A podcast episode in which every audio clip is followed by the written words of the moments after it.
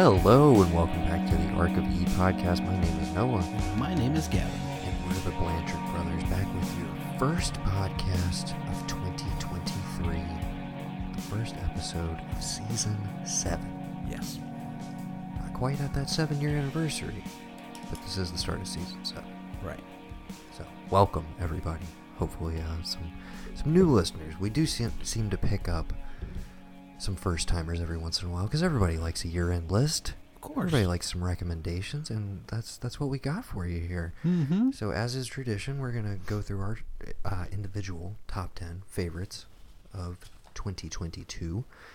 But uh, I've also compiled some uh, some other lists from contributors, friends, uh, you know, Romans, countrymen, etc. And we'll get into those later uh, later on. We don't want to step on anybody's toes, and as as is also tradition, we work. Uh, this is a tabling podcast, so Yes. if we have crossover or something that occurs higher on somebody else's list, we'll put it on the table, and we'll come back to it when we get to that at said higher position. Yes. Okay, uh, that's pretty much how it works. Uh, it's a top ten list. Uh, any general thoughts on the movie year that was 2022?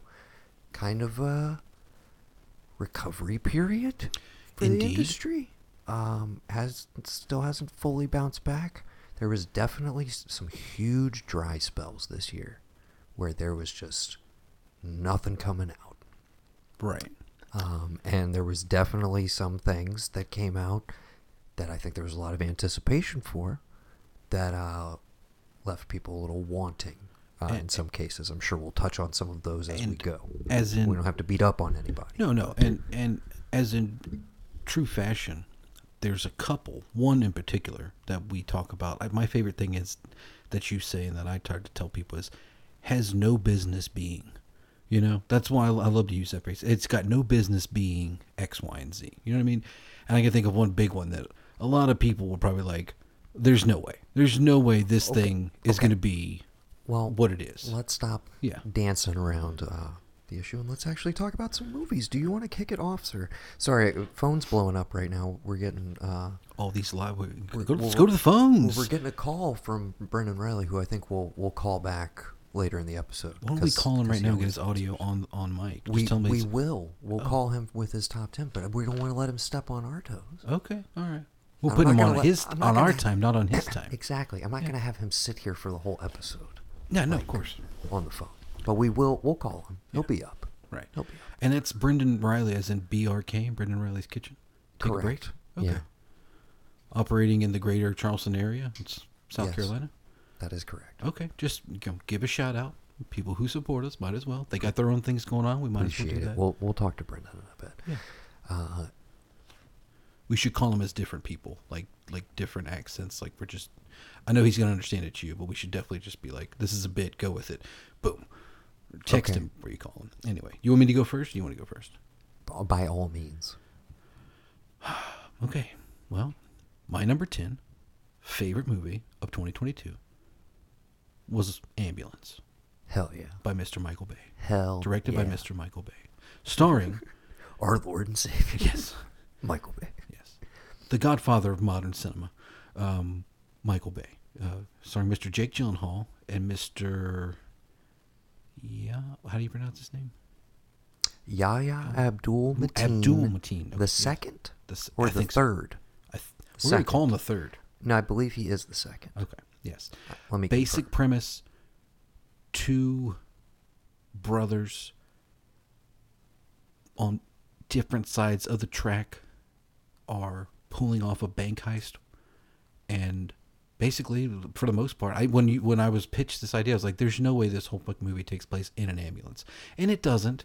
You have to have the Michael Bay of it all, and like showing his love for like action and like respect for the cops and the police and the, everything's all militarized and all that. And I get it, but you know, it's also, you know, it's it's Michael Bay, man. It's I, I didn't think he could pull it off, and here he he does it again. I mean, it's like when you told me he's gonna make a crime movie about the Sun Gym gang in Florida. I'm like, there's no way, and he pulls it off with Pain and Gain.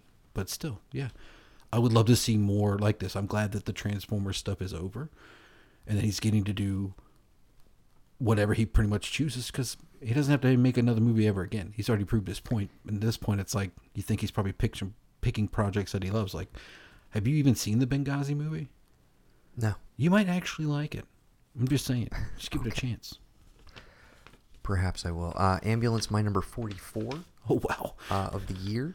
You can tell what kind of show it's going to be. But uh, a movie I thoroughly enjoyed, a movie that did deliver in theaters. Nice, uh, nice unhinged Gyllenhaal, mm-hmm. which was fun to see. That's the best guy. Garrett Dillahunt, Of just course. doing some nice workman uh, like work. Yeah. Uh, and Tons of this and that guys. Like, oh, it's this dude. It's Ju- that dude. again, Character we're not here to like shit on one movie to raise another, but can I ask, The Gray Man's nowhere on your list. It's on my list as like ones I've watched, but I don't It's know where. It's not in the top ten though. it's in the top twenty. Okay. You don't like the Gray Man? Um, much further down on my list. I just wanted to highlight this though. The way Michael Bay uses drone shots Mm-hmm. versus the way the Russo brothers use drone shots. Mm-hmm. Let's just say one is art, the other is uh, garbage, trash. Who's the trash?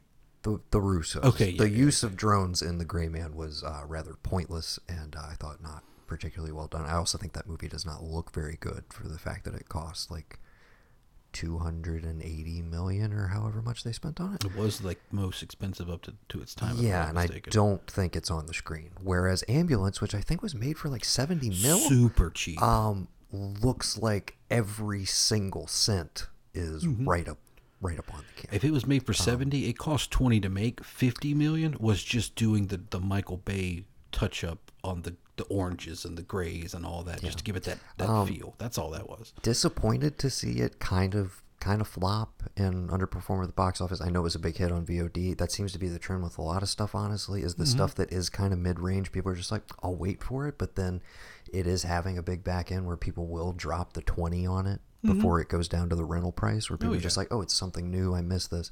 And I think it is one of those that like a few years from now we'll have a like you'll look back on it and you'll be like that's actually that's that's one of the one of the higher tier uh, in recent memory. It does it it wasn't a full on like pain and gain level in terms Right. of like later period Michael Bay, but it, it was an enjoyable time at the theater. Uh, me and And I also me and our buddy uh, Brennan Reilly had quite the good time Oh, good. ambulance. And also, when I think about it, I'm like, he got his check already. Like, when the budget and all that, all that's done, it's like once the movie's there, it's up to whoever owns it to distribute. it. It's up for, to them to try and make their money back because it already got made. Everybody got paid. I'm sure some people probably have points deals still, where it's like, you know, if you adjust it for all that. Like, I don't know if you've ever heard the story that like I think I probably said a million times on this podcast. I'm gonna say it again. There's still a way that like they haven't paid Kevin Costner like 30 million for Robin Hood Prince of Thieves because technically the mark the the forensic accounting says that that movie didn't make money. When we all know it was the second highest grossing movie of 1991 or two whenever it came out. So when you're talking box office stuff, yes, they use those numbers to like, was it a hit, was it not? But it is nice to see that like they are monitoring the, the metrics on who watches when and who spends what online, because it's one of those that like again, you've made it, you've paid for it to be made, you've paid for the actors to do it. It's on the business side to sell it and like make it something worth watching in I, theaters. do, I don't think even something like this not doing that well is ever really gonna harm Bay because No. I think he's enough of a name filmmaker that like at the end of the day there will always be a streamer Oh, uh, yeah. that will be willing to shell out the cash for like something with his name on it. So I mean, I made the joke Um, about the, the color correcting. Twenty million was probably his salary. He demands a high salary, and God bless him for it, because I don't think a lot of people do these days. again, I mean, I just recently rewatched uh, Man on Fire and was reminded again that there's just there's a giant Tony Scott sized hole in cinema, and Did Michael Bay is the only thing that even comes close to filling it these days. So for that you- reason alone, Did you ever see the original keep- Man on keep Fire? Uh, no, but I know it's in it's in streaming circulation now. Uh, I- maybe we can. I watched it on Hulu. I don't know. Maybe you want to do a Scott uh, Glenn, dude. I know. Maybe you want to do a. Uh, maybe we play around with two by two retro review, and for the year of 2023, I'm just floating this out here. We're just we're just we're just kicking ideas around. Yeah. First part of the year, but what if we do like a original remake sort of thing? Dude, I'm I'm there. Yeah, Yeah, could be interesting. Why not? There's plenty. I mean, there's it's a topic that is Let's definitely take- well let's take it explored. But let's further. but let's go let's go beneath the surface of like. Let's know, find the ones that were made ones. in years that end in three. Let's take the Man on Fires for instance, where it's like you forget that like oh yeah, this book was adapted like 15 years before they decided to do it again, but nobody remembers that movie as a classic or anything. Mm-hmm. So yeah, let's find those examples. Yeah, Okay. Uh, my number 10. yeah, go for it. All right. My number 10 There we favorite go. film 2022. Uh it's Avatar the Way of Water. I, I was going to do like a big build up and come up with something funny, but it it just is. It would it absolutely Snuck one- right in there at the end, huh? 100% delivered. Yes, uh, it's the most recent addition to my list uh, in terms of cracking the top 10. Yeah, Not the last movie I saw from last year. We'll get into that one probably at some point. I'm sure somebody else will bring it up. Uh, but yeah, it did the thing. I, I don't know what else to say. Never doubt Big Jim. Uh, he he gave me like one of my favorite movie going experiences of the year. It delivered on all fronts. All, all of the the visual splendor of the first movie is just like okay, yeah, it looks like 16 years has passed or not 16. How many years? yeah, close to it. 2009. Was it 2009? Is that right? Yeah, 2009. It's been 13, close to 13 16 years, excuse me. Yeah. There's another movie that I've been waiting 16 years for. That's that's why I have 16 in my head. Okay. We'll get to that one much later. Uh, you haven't seen it yet? Haven't seen the first one.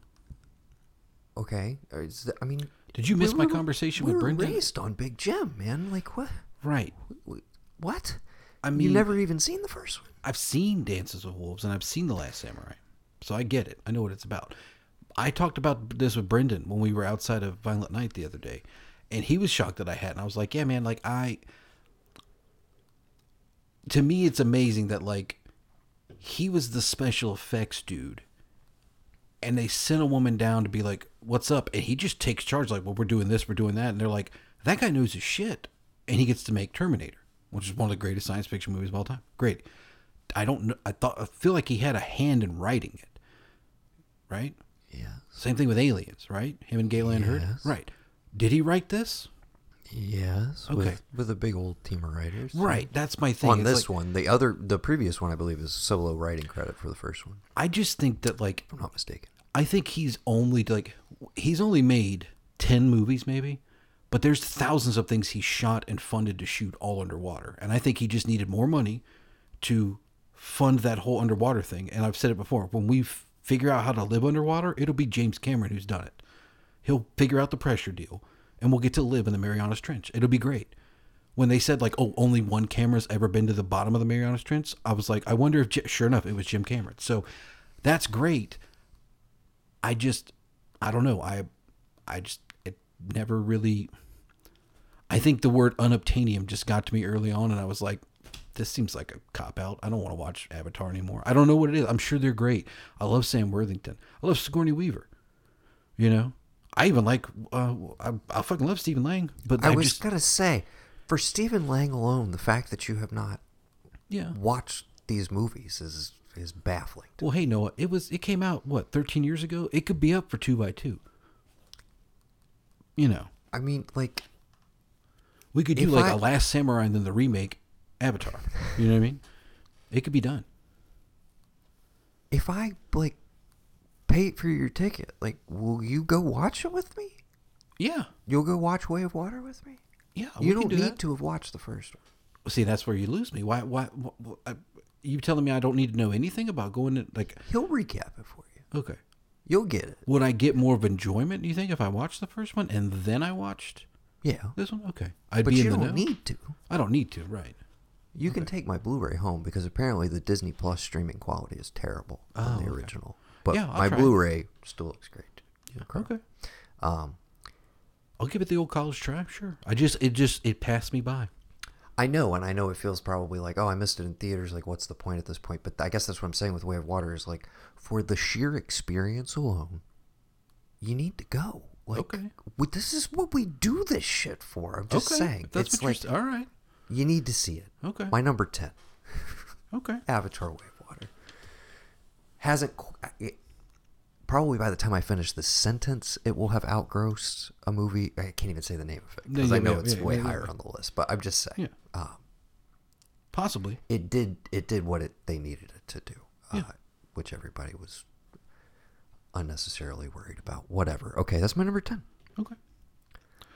My number nine is a little movie called The Northman, by Mr. directed by Mr. Robert Eggers. I uh, saw it in theaters. I've watched it twice since it came out on streaming. I, I, I kind of listened to him. I got into his thing. I went back and watched The Witch, of course, The Lighthouse. I can't. I mean, I got roped doing it because Bex was like, "Oh, hello, Sarsgaard," and I was like, "Easy, keep your fucking pants on." But yeah, Scar Sars Sarsgaard, dude, like he's just he's he's a fine specimen. You know, even when he's doing what he's doing in that episode of Atlanta in season three, like I'm just like, bro, yeah, okay. And then I made the joke the other night because I was like, see him here with the balding head and whatever. He had like a some movie. He was like glasses and a balding head. I was like, that's the Sarsgaard that would wind up, you would wind up getting with. Like, it's not going to be the hot one. But yeah, no, I obviously it is that that whole it is a ancient fable omelet hamlet it's all that sort of thing rolled in. it's the origin of that the changes they make from that taking it from like its traditional landscape and like you know what considered as Iceland and like Greenland and all those where the Vikings were kind of moving it into the land of the Rus and Ukraine and all that sort of stuff. And you know just beautifully shot of the time as all of his things are. And I don't know I saw it early and it was one of those I was like yeah I'm definitely glad I saw this in the theater just for the and then like you get into stuff and you're like that's there's no way. They didn't they wouldn't just yes no Vikings were that terrible. Like Raider raiding parties were that terrible. Like we'll take the ones we want and we'll put the rest into a building and we'll burn the building and then if one of you dies your wife will get burned burned with the rest of your body while she's singing and they send you off in a boat like it's authentic. I can't. I can't, I'm not going to argue history with that dude of anything. The Witch, the Lighthouse, this because I know that guy's done ten years of research in a year on this thing to make this movie as authentically as possible. And that's I just I appreciate Well, I that when think it comes to modern kind filming. of the pun intended magic trick of the movie is like, no, I'm just going to present Norse mythology straightforward, Mm-hmm. the way it's presented, and take it seriously and basically take it at face value. Right. And that in and of itself will read as like, oh my god, we've never seen shit like this before in this type of like fantasy movie. But it's like. No, this is as real as you're going just to get. actually, the, Yeah. I'm just playing it straight. That's what I'm Right, doing. yeah, that's uh, is my number 25. Okay. Enjoyed it quite a bit in the theater. Um, admittedly, my least favorite Eggers movie Yeah. of the three so far. Um, I definitely, I, I don't know why we're getting into the the business side of it so far. it But, did make money. I know that. but well, no, no, no. But I was gonna say a situation where he gets a huge budget, and what I respected about that movie more than anything is you can see it all on the screen. Right. Again, it's like okay, he put it up there, and yes, it didn't do particularly well in the theater, but was notably one of the biggest VOD successes of 2022. And I think basically fully made its money back. I don't know what the numbers are on it, but it was in the top five Oh, yeah. from the time it came out basically till the end of the year. And then since it's been on Prime streaming, obviously a lot more eyeballs on it as well. Mm-hmm.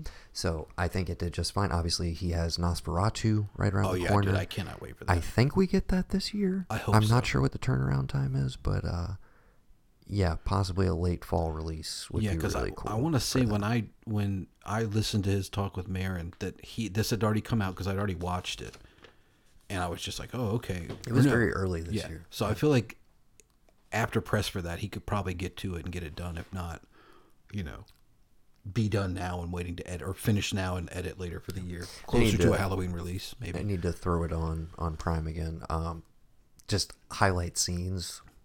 Just up throwing it out I- here before we move on. Sorry, go ahead. Can I just say, is this not the fucking year of Ethan Hawke? No, Okay, because he's, he's been in a ton of shit, and I'm like, where have you come from? he's. dude? I mean, he's always there, but like, but no, this me? this is not his year. no, it's not his year. I'm just saying, His like, year he's was first reformed a couple years ago. right, yeah. But I'm just saying, like, I feel like he's popped up in a ton of stuff. Yes, very active Yeah. this year for sure. Uh, which makes me think that all probably was shot before COVID or like during during co- yeah, COVID yeah. was a lot of Yeah. like I mean that's why he's excuse me.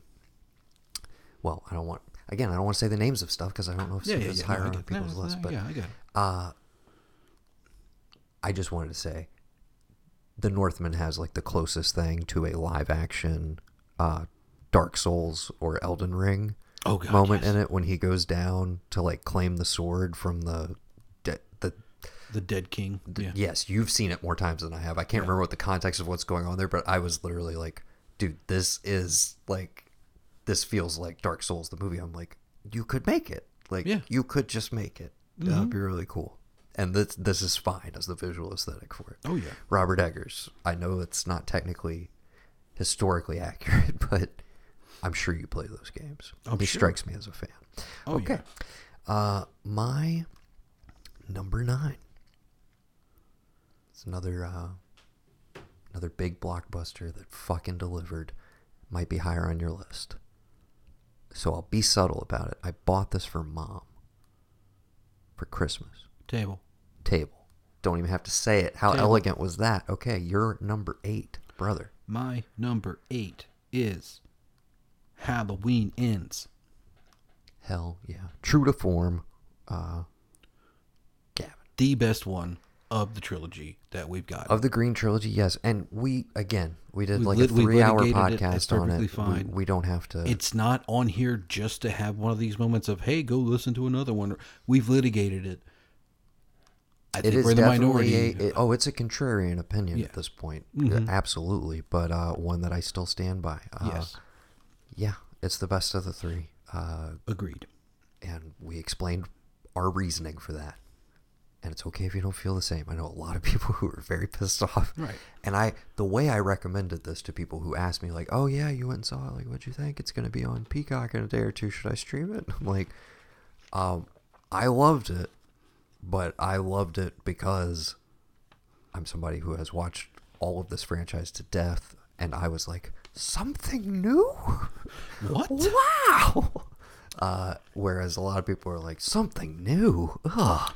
It's like that Not old my adage. Halloween movie. I remember Matt a long time ago was like, you know, all these Superman guys were like, we want something like Christopher Reeve, like our childhood. Then you give them that with Superman, like, we want something new with Superman. We want a different Superman. You're never gonna please anybody. But that's what I think I love about this more than anything is that like this guy, for better or worse, for COVID or no COVID, had a vision. We kind of again we've litigated it. We possibly believe there was a different movie we might have gotten had COVID not happened. But in terms of what we got ending in kills to getting to ends, it makes up it makes it it, it stick the landing as far as I'm concerned. We said that from the jump Yes. and I I believe that. And it's I can only thank them for doing that, for This is a, featuring this this is a pro town, Halloween Ends kind of podcast, Yes. and now I will bid farewell to like Yeah. probably ninety percent of our listeners yep. because they're like, "Y- you, you guys lost all credibility. Right. Why do I care about the rest of your list? Exactly. Uh, to be clear, that was Gavin's pick. Yes, Uh, not Noah's. Halloween ends though. To be fair, my number twenty-two Oh, okay. of the year, higher than Northman. Yeah. Just just as you uh, had it. You, my number you realize eight. we only have one so far that's in a top 10 for each other, right? Yes. Okay. My number eight, uh, also probably higher on your list. I bought this for Dad for Christmas. I may, maybe. Um,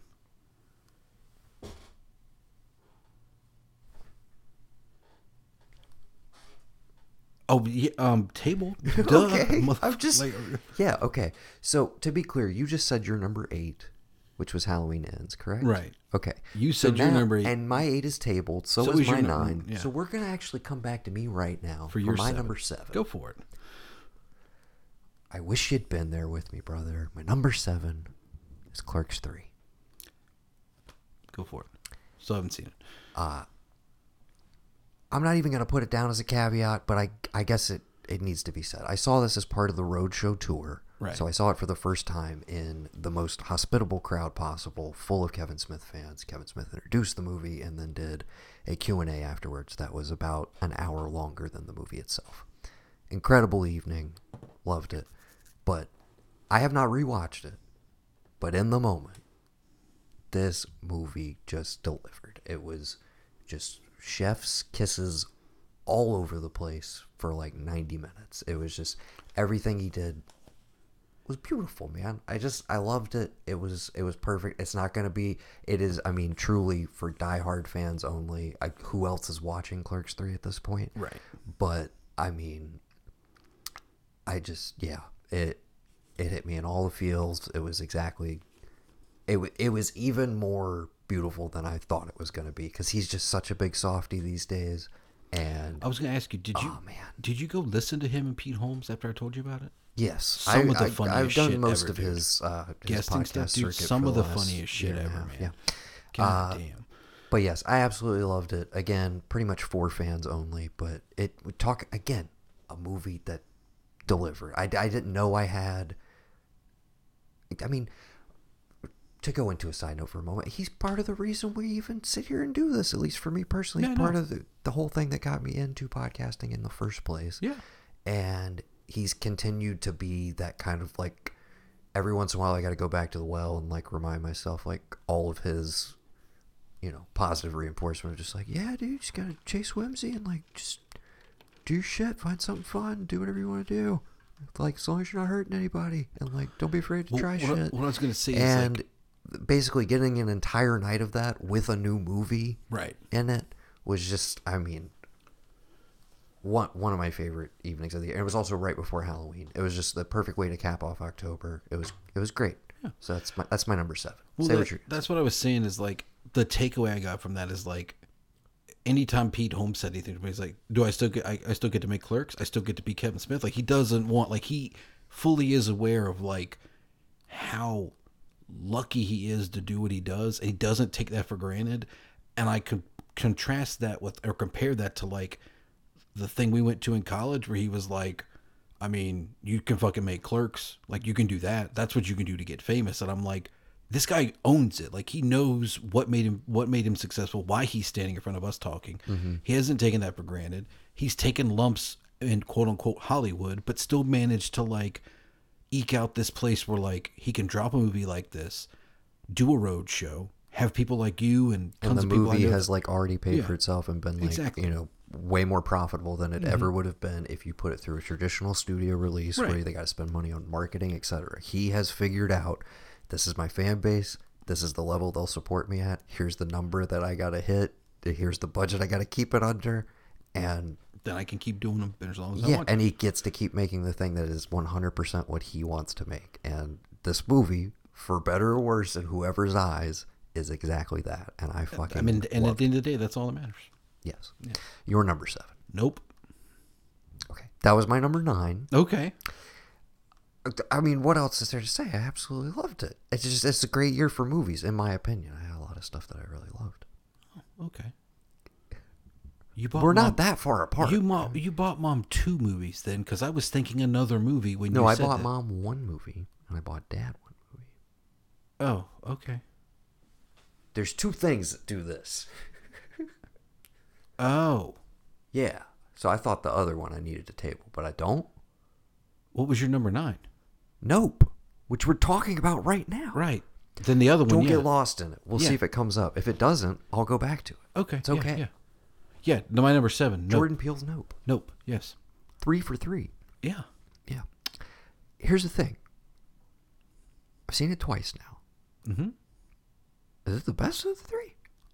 I mean, Is it? The, I mean, you're gonna you're gonna have a hard time you're with never, people ever gonna be ever Get Out gonna again. replicate get out. Get Out for the moment it came out in and just how perfectly formed it was. Right. What I love though is that he has just continued to like let his freak flag fly and get weirder and weirder and the budgets keep going up. Right. Which is why I am so excited for like dude, how much further can he keep like just have pushing this envelope? Have you watched? I- now, have you watched any of the Twilight Zone stuff he's done? He's been a part of as the I host have and all seen that. Have a hand a- in. I've seen a handful of the first season, but I have not seen any of the second. There- They're only on two so Right. far, right? The last one he, the last one of the first one with with Zazie Beetz, Mm-hmm. where it's like a meta meditation.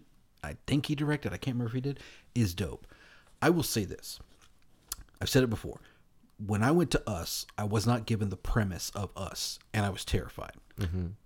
The flashback to the sitcom that we open with, and then we see the full scene. I was more terrified in those moments than all of Us, and that's not to say Us is bad. Us is amazing. It's creepy. Can happen. You never know.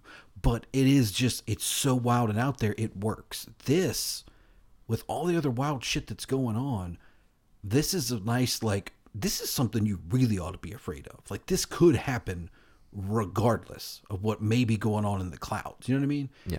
and the you know fucking michael wincott you got i mean it's just so purple people eater. We don't deserve the perfect shot or whatever yeah like i just what do you, what can you say dude i i was I mean, he literally took one of my. I mean, how long have I on this very podcast? How long have I been asking for Wincott to get to come off the bench and do something, like really do something? And and again, I saw he was in the credits when this was announced, and I was like, "Are you kidding me, dude?" Like, if I don't know if I could love Jordan Peele more than I already do, and I'm like, "This is your cast list." You're like, "Oh yeah, Kaluuya's back." Keke Palmer, I'm like, I like her. Yeah. Keelan the Bee, hell yeah. And I'm like, and then you take Steven Yeun, like, in the conversation with Kaluuya as like one of the five best actors alive Yeah. right now. And I'm like, hell yeah. And then I just happen to look a little bit further. I'm like, Michael fucking Wincott. So I'm already jazzed that he's going to be in it. But the again, another thing that like that movie just kept delivering over and over again because again, I went in knowing nothing. The trailers tell you nothing. Right. You have certain expectations, but the way that he just like completely twists those and I I mean, it's been out for a while. A lot of people have seen it at this point. Spoilers if you haven't gotten to Nope. Mom, I know you're watching it tonight, so you already yeah, you've seen it by now. The the signs scene, if you will, where he goes into the barn and you see I mean, in the moment, okay, I I'm, I'm like spe- I'm speechless. Utterly okay? terrifying. And then when he punches one in the face and you realize that it's the kids, uh, my like the joy that came across me where I was just like, oh dude, he got me. Like he's fucking with me, dude. Yeah. I was like, it's not. I was like, it's not like Little Green Men. I was like, it's not. It's, it's something else. Something else going on here. And I was just, I, I love being in that space in a movie where you're just like, okay, I thought I had a handle on this. I Right. don't, I don't know if, and then you start questioning like, I don't know if he has a handle on this. Right. And then, I, oh, dude, the third act of that movie, it's just some of the most astounding filmmaking I saw all year. Yeah. Like, I wish I could have actually seen it in an IMAX, a proper Oh, IMAX yeah, that would've been great. Uh, unfortunately, we don't have one down here, but uh, yeah, I, I had to go back for a second dose, and I I love that it again, like we said, it, he's the budgets are getting bigger, and he's getting more and more fearless. I think, and just like I'm just gonna I'm, I'm gonna put some weird shit on screen, and I'm gonna I'm gonna have enough like you know am, ambiguity where it's like I'm not I'm not spelling shit out for you, like puzzle over it. Yeah. Take your time with it. Like come back again, take another spin. Um, I mean, all of that stuff forgives the fact that you fucking Keith David is in this I movie, forgot Noah. that Keith David is in the movie. Exact that, that no spoilers for that. You will understand why when you watch it. But yeah, you forget that is a thing. Yeah. But it's so compounded with all this other stuff that when you realize, wait a minute, that wasn't just a random like coin that fell to the ground. What are you talking about? Because of that third act twist and the whole just you know, I just the idea of like filming it. My fa- my favorite moment was when he's like, you know, how are we gonna get it? Oh, I brought my own camera. Runs on film. Like, Did I tell you this motherfucker would show with a film That camera? is- Let's go. Yeah, Just- that is, I love uh, it, dude. the- that is just one of those like. That's one of those uh, moments too where I always wish I was sitting next to my brother. Every once in a while, I have a moment like that. Yeah. Where I'm just like, "Yep, we'd be vibing Yep. over that right now." Uh, absolutely loved it. Nope was what a great time. Yeah. Uh, I can't wait for mom to watch it so I can snag that Blu-ray and rewatch it again myself. Yeah. All right, I'm a little lost in sauce. That was seven for you. Yes, it's your number Back six. over to my number six. I'm taking a wild stab. I, maybe higher on your list. I'm just gonna say it. The Batman. Table it. No, you don't have to table it. It didn't make the cut. I'm sorry. Go ahead, please. Okay. Okay. I was thinking about it, but no. You and I haven't talked much about it, but I, I'll boil it down for the listeners because I know some people that within our circles or whatever who were liked it but weren't weren't head over heels for it. This was my first Stone Cold ten out of ten for the year. Yeah. I only had a handful, but this was one of them. Batman movies at this point, they're all about choices. Like what what's the director going to do? There's been so many of them at this point. What are you going to do to distinguish yourself? And to that point, every single decision that Matt Reeves made, I was just I'm sitting in the theater. I'm like, yeah, yeah, yeah. I was like, he's giving me everything I've ever wanted to see done with this character that hasn't been done up to this point, and he's doing it on this grand, epic three-hour scale, which I did not mind a second Hell of no. um, incredible Paul Dano performance, uh, incredible chemistry that has not really been present in the No, series. No, not at all. Uh, but between Pattinson and Zoe Kravitz, it's just like there hasn't been that much heat since Batman Returns, like but Yeah. since Pfeiffer and Keaton, like Come on, man. No Kidman and Kilmer. maybe a little bit, but I don't know. She's great in that movie. Nicole And Kidman is killing and in that Kilmer's great as well. The chemistry there, I don't know. Yeah. there's a lot of dead parent baggage just hanging over everything, which Yeah. I like that like the movie doesn't really get caught up in any of that. We don't have to watch the pearls again. We don't have to watch them die. Like um the design of the suit, uh the whole look of the city. We're gonna um th- this is the first of many times he'll be shouted out. You asked me, was it Ethan Hawke's year? No, sir. If it's anybody's year, it's Colin Farrell Yeah, it is actually. I three incredible performances in three movies that are all in my top 15 Yeah. uh, so we'll get to the one Yeah. stray later. I just i loved it. Saw it twice in the theater and i've rewatched it twice on hbo max Yeah, and i it just like picked it up on blu-ray. Yeah. um i i loved it. I loved everything about it. Pattinson's great. I can't wait for the next one so excited to see where they go with it i, lo- I love where we're at Yeah. i don't know what else to say No, that- works. I agree. It's my That number works. eleven. It was my number eleven. hell yeah Yeah. totally fine Yeah. not not not hate not like mayfield who gave it a six you know Yeah. What the fuck was he thinking I know, right? we'll get to your list buddy we'll, we'll see what you had ranked higher than the batman Yeah. All right. So my your number, number six. six that's correct My number six is something in the dirt. Hell yeah. Something in the dirt. Uh, just outside my top 20 at the 21 slot. This was a late addition as well. I knew it was going to be on your list. Benson Moorhead. I'm not going to call him Woodward and Bernstein anymore. They've earned it. They were in this entire movie together, and I fucking loved it. I thought it was probably it's probably my favorite one they've ever put out. I knew you were going to go hard for it. Yeah. Uh, if I got to rank them right now, I mean, it's right up there because, again, the turn of spoilers, I guess, for anybody who hasn't seen it, and if you're not familiar with their previous films, we got Resolution, Yes. Spring, Yes. The Endless, which is probably still my number one. Synchronic. Yes. Am I missing one? You're thinking of like the Moon Knight stuff. Here's the thing: when they But am I missing another movie? no, when they Okay, we dropped hit 'em all. When they dropped this trailer, it has them as like directors Loki season two, and I'm like, did they do all of Loki season two? Are they doing one or two episodes? I don't know. I don't know. Inter- it was just interesting because Yes. I I kind of forgot about Loki having a TV show. But bringing this all, I, I think this one, uh, very similar to Clerks 3 in a lot of ways, in as much as this is a for fans of Yes. their stuff. yes, This is I. This is not where I would start anybody. No, God, This no. is not very welcoming in terms of like vibe or tone or anything. But if you have, if you've watched the evolution of these guys, to see like, oh, okay, we're in COVID, uh, we're kind of restricted right now. What can we do?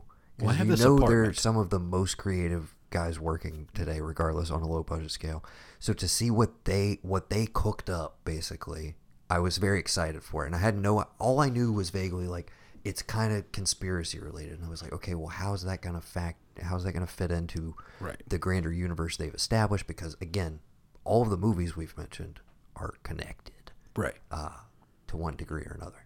So See, yeah, I I'm stepping all over. No, it's no, no. pick, saying, I, but I yeah, would say just- if you're going to start somewhere, start with Synchronic. It's the most user friendly to get to. It has big name stars. That's how I got Becky into it, and then I like I would backtrack to resolution followed by the endless because it doesn't Right. work the other way. Right. If you do the en- it, yes, no, you got to do it that way. resolution then endless. Yeah. Yes. Explain it how start to finish, all that. You can throw in spring. I explained spring to her. Spring's tangential enough, but still a very good movie. Oh my god, dude, the ending is so good. I, I loved it. It's one of those like I don't.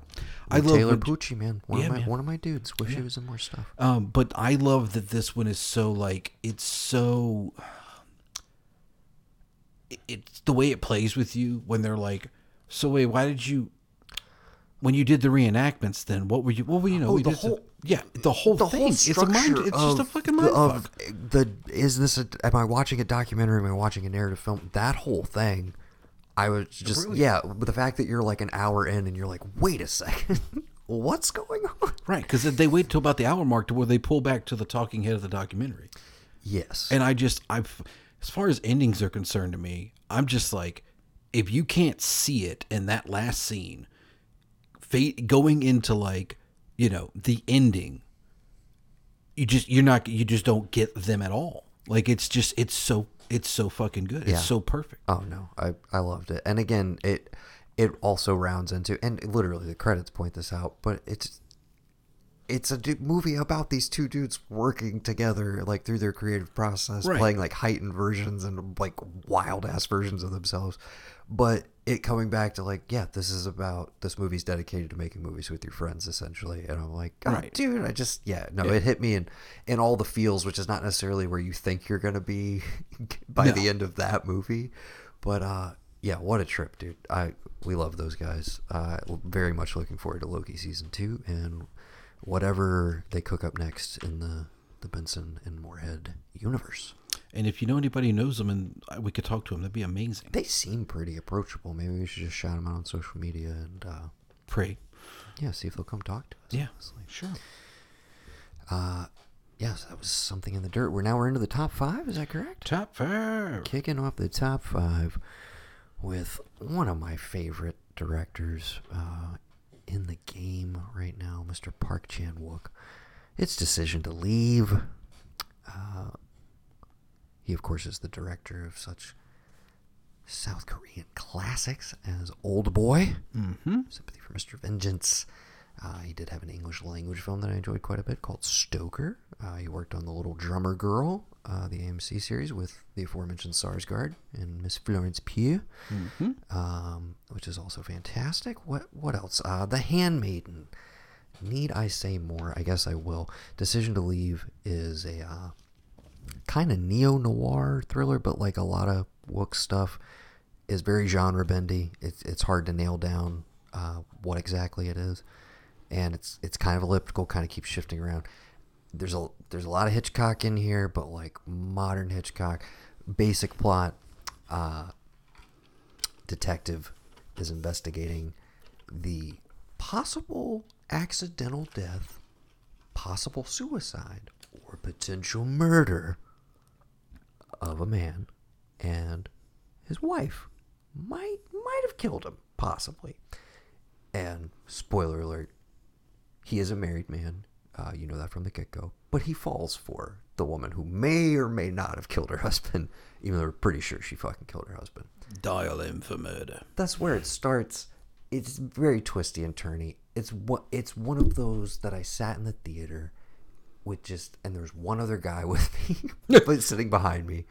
He sat right next to you He because was he, one knew row behind me. It was a small theater, but I like to sit a few rows up for subtitled films so that I can read them cleanly.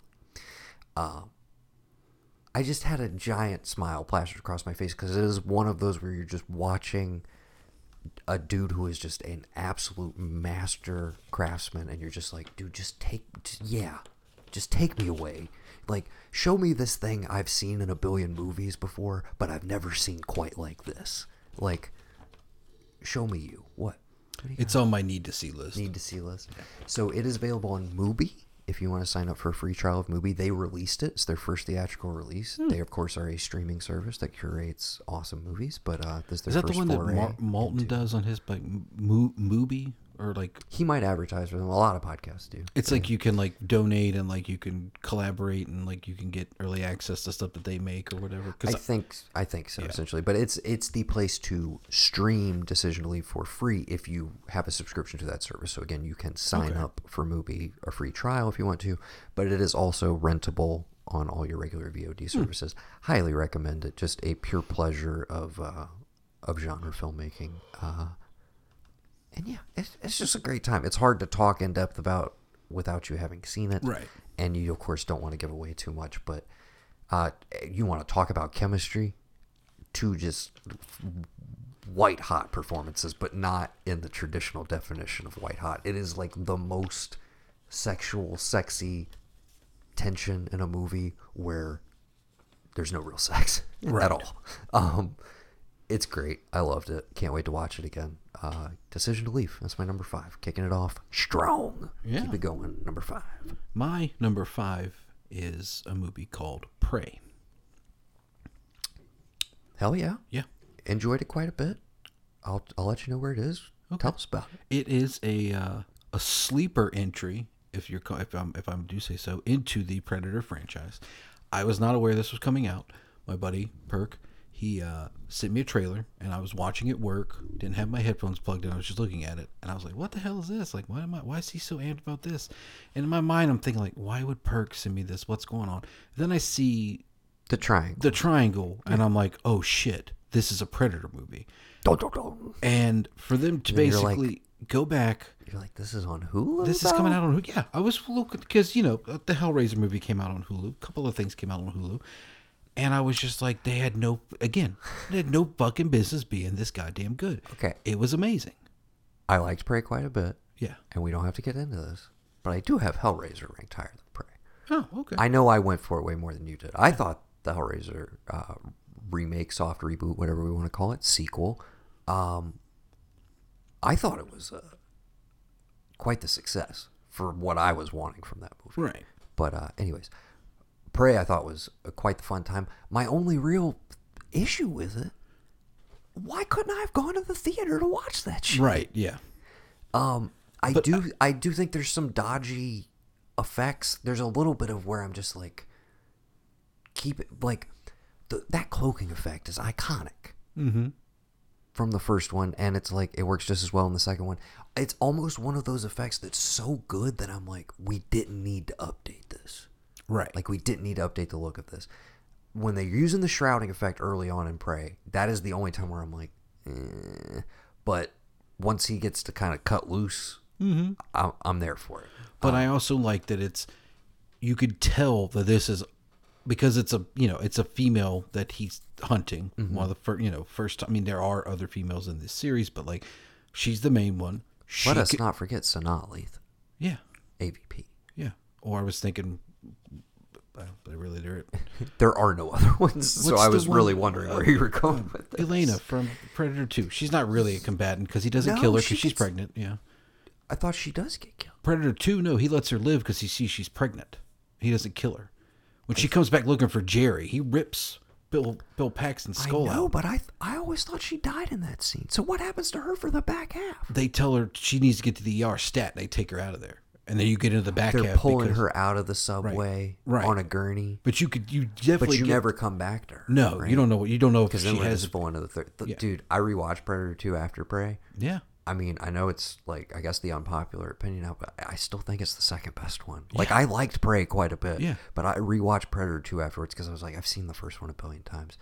The the third act of Predator Two is amazing. is worth the price of admission. Ex- I wish I, I know people have issues with like the first chunk of that movie, but that third act is unimpeachable. It's so good. Yeah. It is so good. and the fact that they chose to me this is like the spiritual prequel to predator 2 because you get the flintlock pistol that like The connection, Yeah. The connection, No, I yeah, mean it's that was my amazing. that was easily That's a my little- part. that's a I knew in the back Easter of my egg. head I was like we're gonna get there I was like eventually are they gonna do it? And then they did it. It was one of mm-hmm. those things where you're just like they did the thing, and I'm Yeah. very happy that they did the thing. Mm-hmm. And But I hope they do the- it. So apparently, this went over very well. oh yeah I'm sure they're kind of kicking themselves in the ass for like, "Man, we probably should have put it out in theaters. We probably would have made like 120 mil. Easy. Yeah. Whatever. Um, so I guess they're doing Fede Alvarez after all this bullshit with the Alien franchise of like you know Blomkamp was supposed to get to do the Oh, yeah. Would've direct sequel great. to two and undo all of that. Did you watch Rampage by the way? I didn't get a chance to. I want to. watch. I'm gonna. I'm probably just gonna rent it again. It looked great. So, side note, I don't mean to get us sidetracked. Michael Biehn has never Been better. Not uh, remove the performance aspect from it. He has never looked better than Rampage. He is a snack and a half, dude. When you That's see, post Hicks, pre Abyss, right? I think so. Yeah, that's right in between. Yeah, that would be the only only time. If- when you see him in this in DA mode, in casual DA mode, in like skin tight denim, a polo that is just like perfectly cut around the chest, little oh, you know what? I bet shadow. it's. I bet it's hair post Navy SEALs. I bet Dude. it's post Navy SEALs. He looks amazing. I was just like, oh my God, yes. What if we what if we paid somebody to put Michael Biehn from Rampage as the other DEA agent or whatever, and to live and die in L.A. The one who makes it out. We do love Petersen. we do love our Bean- boy though. The other Pankow, dude. Pankow, right, yeah. I re-listened to that episode after I, so I I rewatched Live and Die in L.A. Yeah. like, several like a couple months back, and then I was like, oh, I really want to listen to a podcast about this, and I'm like, oh wait, we did a podcast about. I did one of those. Yeah, I'm listening to my own I, bo- I sat I and listened to our yeah. episode again, and I just. I I strive to make you that happy when I when I introduce you to a new movie. You That's were how I- so so on board. That's how I feel when I like I go back and listen to the thing where I played you Ian Matthews. Like, what is this Oh, yeah, 70s song I've never heard before? Yeah, I live for those moments, those gotcha moments, man. It's not rude. It's just like we. Fa- I found something you didn't know about. I love those. I said I wasn't gonna get sidetracked. I got sidetracked by the bean. Okay. Fede Alvarez uh-huh. of Evil Dead remake fame Ooh. Apparently now is getting to take the reins on some sort of new Alien project, but they're doing the same thing. It's it's a for Hulu movie, and I'm again just like, why? Yeah. Like, are you really getting that many new subscribers? Like, what is the downside of putting it out in theaters? I don't, I don't get it. I'm at, I'm at a little bit of a loss. I don't understand what the industry is anymore. Yeah. I mean, COVID, man, it's twisted it all around. But yes, I thought it was great. Yeah, we got I loved it. everybody used to watching shit at home. Well, here's the thing. and- I think I loved that many people probably don't take advantage of. There is a cut on Hulu you can watch of that movie with just traditional Comanche dialogue. That's it. Comanche, Comanche, whatever. oh, that's Yeah. how I watched. Yeah. yeah, yeah. You have no English speaking, no whatever. And I I love it that they're like, let's do a take for the the, the one that people and the thing is you could totally put the that take, the one where there's little to no dialogue, in theaters and go from there. But no, you just you instead you give me two versions on Hulu. I'm not mad at it, but I think you probably you probably are kicking yourself where it's like we got to test this. If anything, make it limited on Hulu for like a week. And if you get like the numbers, then say now we're gonna have a theatrical release. I don't know. No, I I don't don't, know how you understand do. why it's not the reverse. I don't understand why it's not Netflix. Oh, theatrical. Oh, yeah. No, theatrical release. It's out. We we drop it for two weeks in the theater. Let it do what it's gonna do. It stays. It stays. And then after two weeks, it's available on Hulu. Guess what? That's the only place to watch it. You can't rent it on VOD from Prime or another service or whatever. So it's like, if you have Hulu, great. Or you're incentivized to like, hey, I missed it in the theater. I'll sign up and do a mm-hmm. trial, whatever. But then you're still bringing in the theatrical revenue for people who want to see it on the big screen. Mm-hmm. Like, I guess they're like, well, we don't want to lose that cut that we have to pay to, you know, theater, the theaters themselves. We'd rather just keep it all within our streaming structure. But again, I don't understand how streaming is profitable. I don't get how you make money to continue to make more stuff off of this when there are no ads. But a lot of them are introducing ads this year. We're getting we're getting sidetracked. The industry's in shambles. Yes. Just want to make that clear. Thanks a lot, coronavirus. Okay. That was my number five. That was your number four. My number four is The Eternal Daughter. This is the lone film on my list that was a VOD watch, regrettably. Just straight up didn't have an opportunity to see it. Nobody picked it up here in theaters. This is the latest film from Joanna Hogg. Uh, her two prior films have made my year-end list. Uh, Is that the first cow lady? that is, I- you know what? Respect for being in the ballpark, brother. Because It's not the. She's it's not the? Nightingale lady. no, that's Jennifer Kent. Yeah.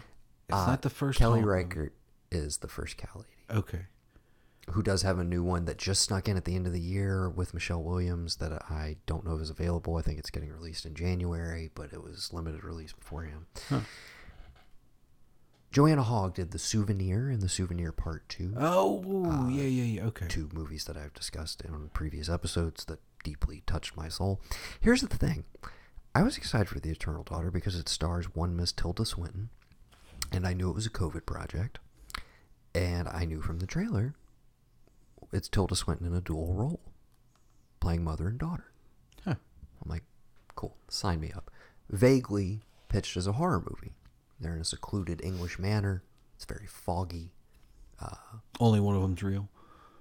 I mean, yeah, which Yeah. spoiler, I mean, you which you kind of guess right from the get-go. And it's not treated to be honest as this as this huge reveal.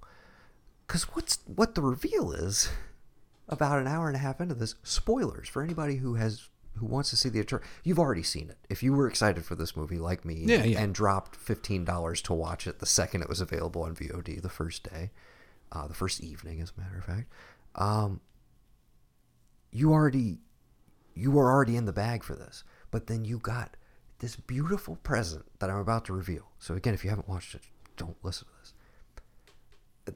The secret is this is the souvenir part 3. Oh. but I didn't know that.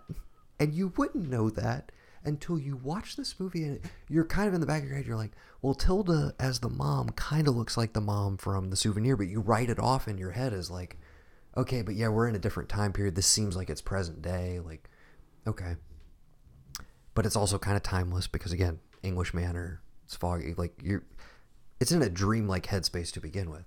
But then you get the names of the and she refers to her daughter as Julie at one point. I'm like, oh, Julie, Julie, wait, like the like the souvenir. And okay, so in the souvenir, part one and two, the Julie character is played by Tilda Swinton's daughter, Honor hmm. Swinton Byrne, Huh. and Tilda Swinton plays the mother. But in this one, I was just like, oh, Tilda. But it's because it's the older version of Julie, the same character now Oh. but also her mother. So she's playing she's playing scenes against herself in old age makeup, and it is it is not even one where they're like, oh, we're gonna try and do the like trick your eye with like stand-ins and like have them in the same frame together. It is like intentionally drawing your attention to the fact that like, no, this is, you know, we're going back and forth between these setups and how she would have played these scenes. You know, right. um, some of the most gorgeous compositions of the year, great atmosphere. But eh, the reason I bring that up, though, is because you could watch this cold, but I feel like where it ultimately gets to does not hit unless you have the two prior as context. But it is a a notable departure tonally, at least at first, from those previous two movies. Hmm. So you could kind of come to a. We're almost in like a weird Ti West situation. I'll just say a Ti West situation. Yeah, yeah. Okay. Uh, Because all his situations are but weird. but yes, uh, the Eternal Daughter, huge recommend. But again, with the caveat that I do hugely recommend that you need to see the Souvenir Part One and Two prior, which are phenomenal films. All of these movies have made my year-end list, uh, and the Souvenir Part One kind of changed my life. So uh, yeah, go uh, go watch those movies. Okay. My number four, Year number four. Barbarian. Hell yeah. Uh, glad it's getting a shout out. One of my favorite movies of the year. One of the, my favorite horror movies in the last five, ten years. What a great year for horror. So perfect. I mean, I was telling people the other day, the way that they shoot that house I think, and is amazing. it's had its moment, but this is still one that I would like to talk around. Spoilers, just I want Yeah, to put yeah, that yeah, out yeah. there. I'm not gonna- let's no, let's okay. not. Yeah, I mean, you got but we can dance around. you got another SARS guard here, yes, and you've got the the total misdirects of stuff I this love. is the uh the epitome of perfect casting. yes, A uh, hundred uh, percent. the most genius casting of the year. Yes. Um, it worked like gangbusters. Mm-hmm. Uh, yes.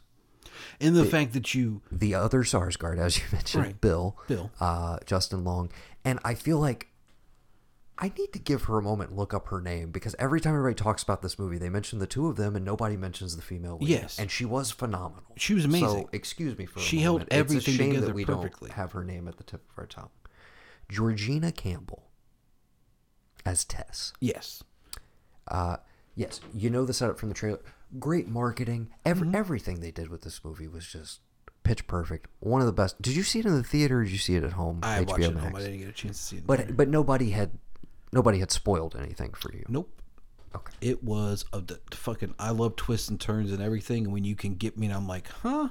And then I'm forced to reckon with the idea that like, oh no, this could totally happen. Well, It is Detroit of all places. well, and when you Fucking just Richard Brake. I mean, come on, man. Well, you can't go wrong with that guy. yes, I and mean, you want a piece of shit one of asshole. the, one of the most unsettling sequences Oh my God, uh, yeah. of film where I was just like, I don't want to be trapped here for too long. like, can we can we not be in this sequence too Mm-hmm. much longer? Uh, okay, Lo- loved it top to bottom. yeah. Great year for horror. This was definitely right at the top, right there neck and neck with another one as the top of my list. This was my number fourteen, uh, just outside of the outside of the top ten. Great time. Don't spoil it for anybody. I just No. want to shout Zach Cregger, the director. Yes. I can't wait to see what he does next. Make more of these, please. Yeah. Um, I need this this type of horror and tonal mastery. Yes. in my opinion. completely. Uh, and you know where he's from? Because you you used to watch these guys a little bit back when the IFC channel was part of our cable package. Uh huh. The whitest kids you know. Really? He's him and Trevor Moore were like the two main dudes. Oh, yeah. okay. R.I.P. Trevor Moore, who I think passed away earlier this year. Yeah. Oh. Um, yeah, dude. I can't wait to see what he does next. This one it came out of nowhere. It's, it's nice Yeah. to get surprised every once Oh, in a yeah. while, and this was quite the surprise. Definitely. I agree. 100%. Hell yeah, Barbarian. Uh, my number three, The Banshees of Inisherin, Table it. or oh hell yeah, Table brother, it. or as as Veronica likes to call it, the Banshees of Ed Sheeran. Yes. That's what she thought it was called for like months. I like that we're tabling it this close to the top three. This is exciting. What, what's your number three? My number three is everything everywhere all at We'll once. put it on the table. God damn it! All right, then. Should we go to your number two? Yes, because I don't think you've seen this one. All right, go ahead. Tar. No. is that from the tobacco guy? The music guy? Do you make a movie? Tar? No, but it is from Todd Field. Who's Todd Field? Who might have found Field? Fields. Field? Todd there an S on Fields? It is Fields. Dude, we dedicated a whole two. It is Field. There is no S. I, oh. I gotta trust my instincts. Yeah, you should. One of my favorite filmmakers of all time. If you recall a little 2x2 retro review about a film called In the Bedroom, Oh, he's back again. he disappeared for about 16 years. Wait a minute. That's the one. He's the one. He's the Twister guy. He's the Twister guy. Yeah, I know who that you know guy. Yeah. He's Nick Nightingale from uh, another 2x2 retro review, Plug, Plug, Plug, Eyes Wide Shut. Right. One of the best episodes we have ever recorded. You were on fire. I'm oh, sorry. I did my research. Oh, I that go one. back and listen to that one. I did my research for that one. I knew stuff. that was a great episode. Yeah, that was fun. We ought to do that again. We ought to do Eyes Wide Shut again. No, I mean- for sure, dude. We do it every year. Just, just any movie with Once- like creepy sex stuff in it, like creepy, like Well, cult well, that was stuff. that was the summer of sexual seduction. That was, uh, yeah. which we definitely probably should bring back again. But yeah, okay, Tar is the latest film from Todd Field. Again, he he made In the Bedroom, stone cold masterpiece. One of my favorite, top, one of my ten favorite films of all time. that's saying a lot. Uh, and then went on to Little Children with Kate Winslet, Patrick Wilson, and old Jennifer Connelly. yeah. And uh, subsequently, just just Sorry. and subsequently just kind of checked the fuck out and uh, a lot of projects that never quite came together you know i just one of those guys i would always like well, let's check on the old imdb uh, oh he's gonna make at one point it was like he's gonna make blood meridian the cormac mccarthy Oh, novel yeah, the most violent western ever written and i was like wait, like for real? Like this is gonna happen? And it was listed as like in pre-production for like months and then years, and then that never happened. So I've been waiting, and just out of the blue, I think it was tail like it was earlier this year. I forget when it got announced, but it was just like, hey, by the way, Todd Field's back, new movie. It's called Tar, um, and it stars Cate Blanchett as a female composer. I'm like, all right, cool, sign me up. I don't care. The trailers start dropping for it. I'm like, I have no idea what this is about. Cool, whatever. Let's do it. Oh, it's two hours and forty minutes. All right, make it longer. I don't give a shit. Let's do this.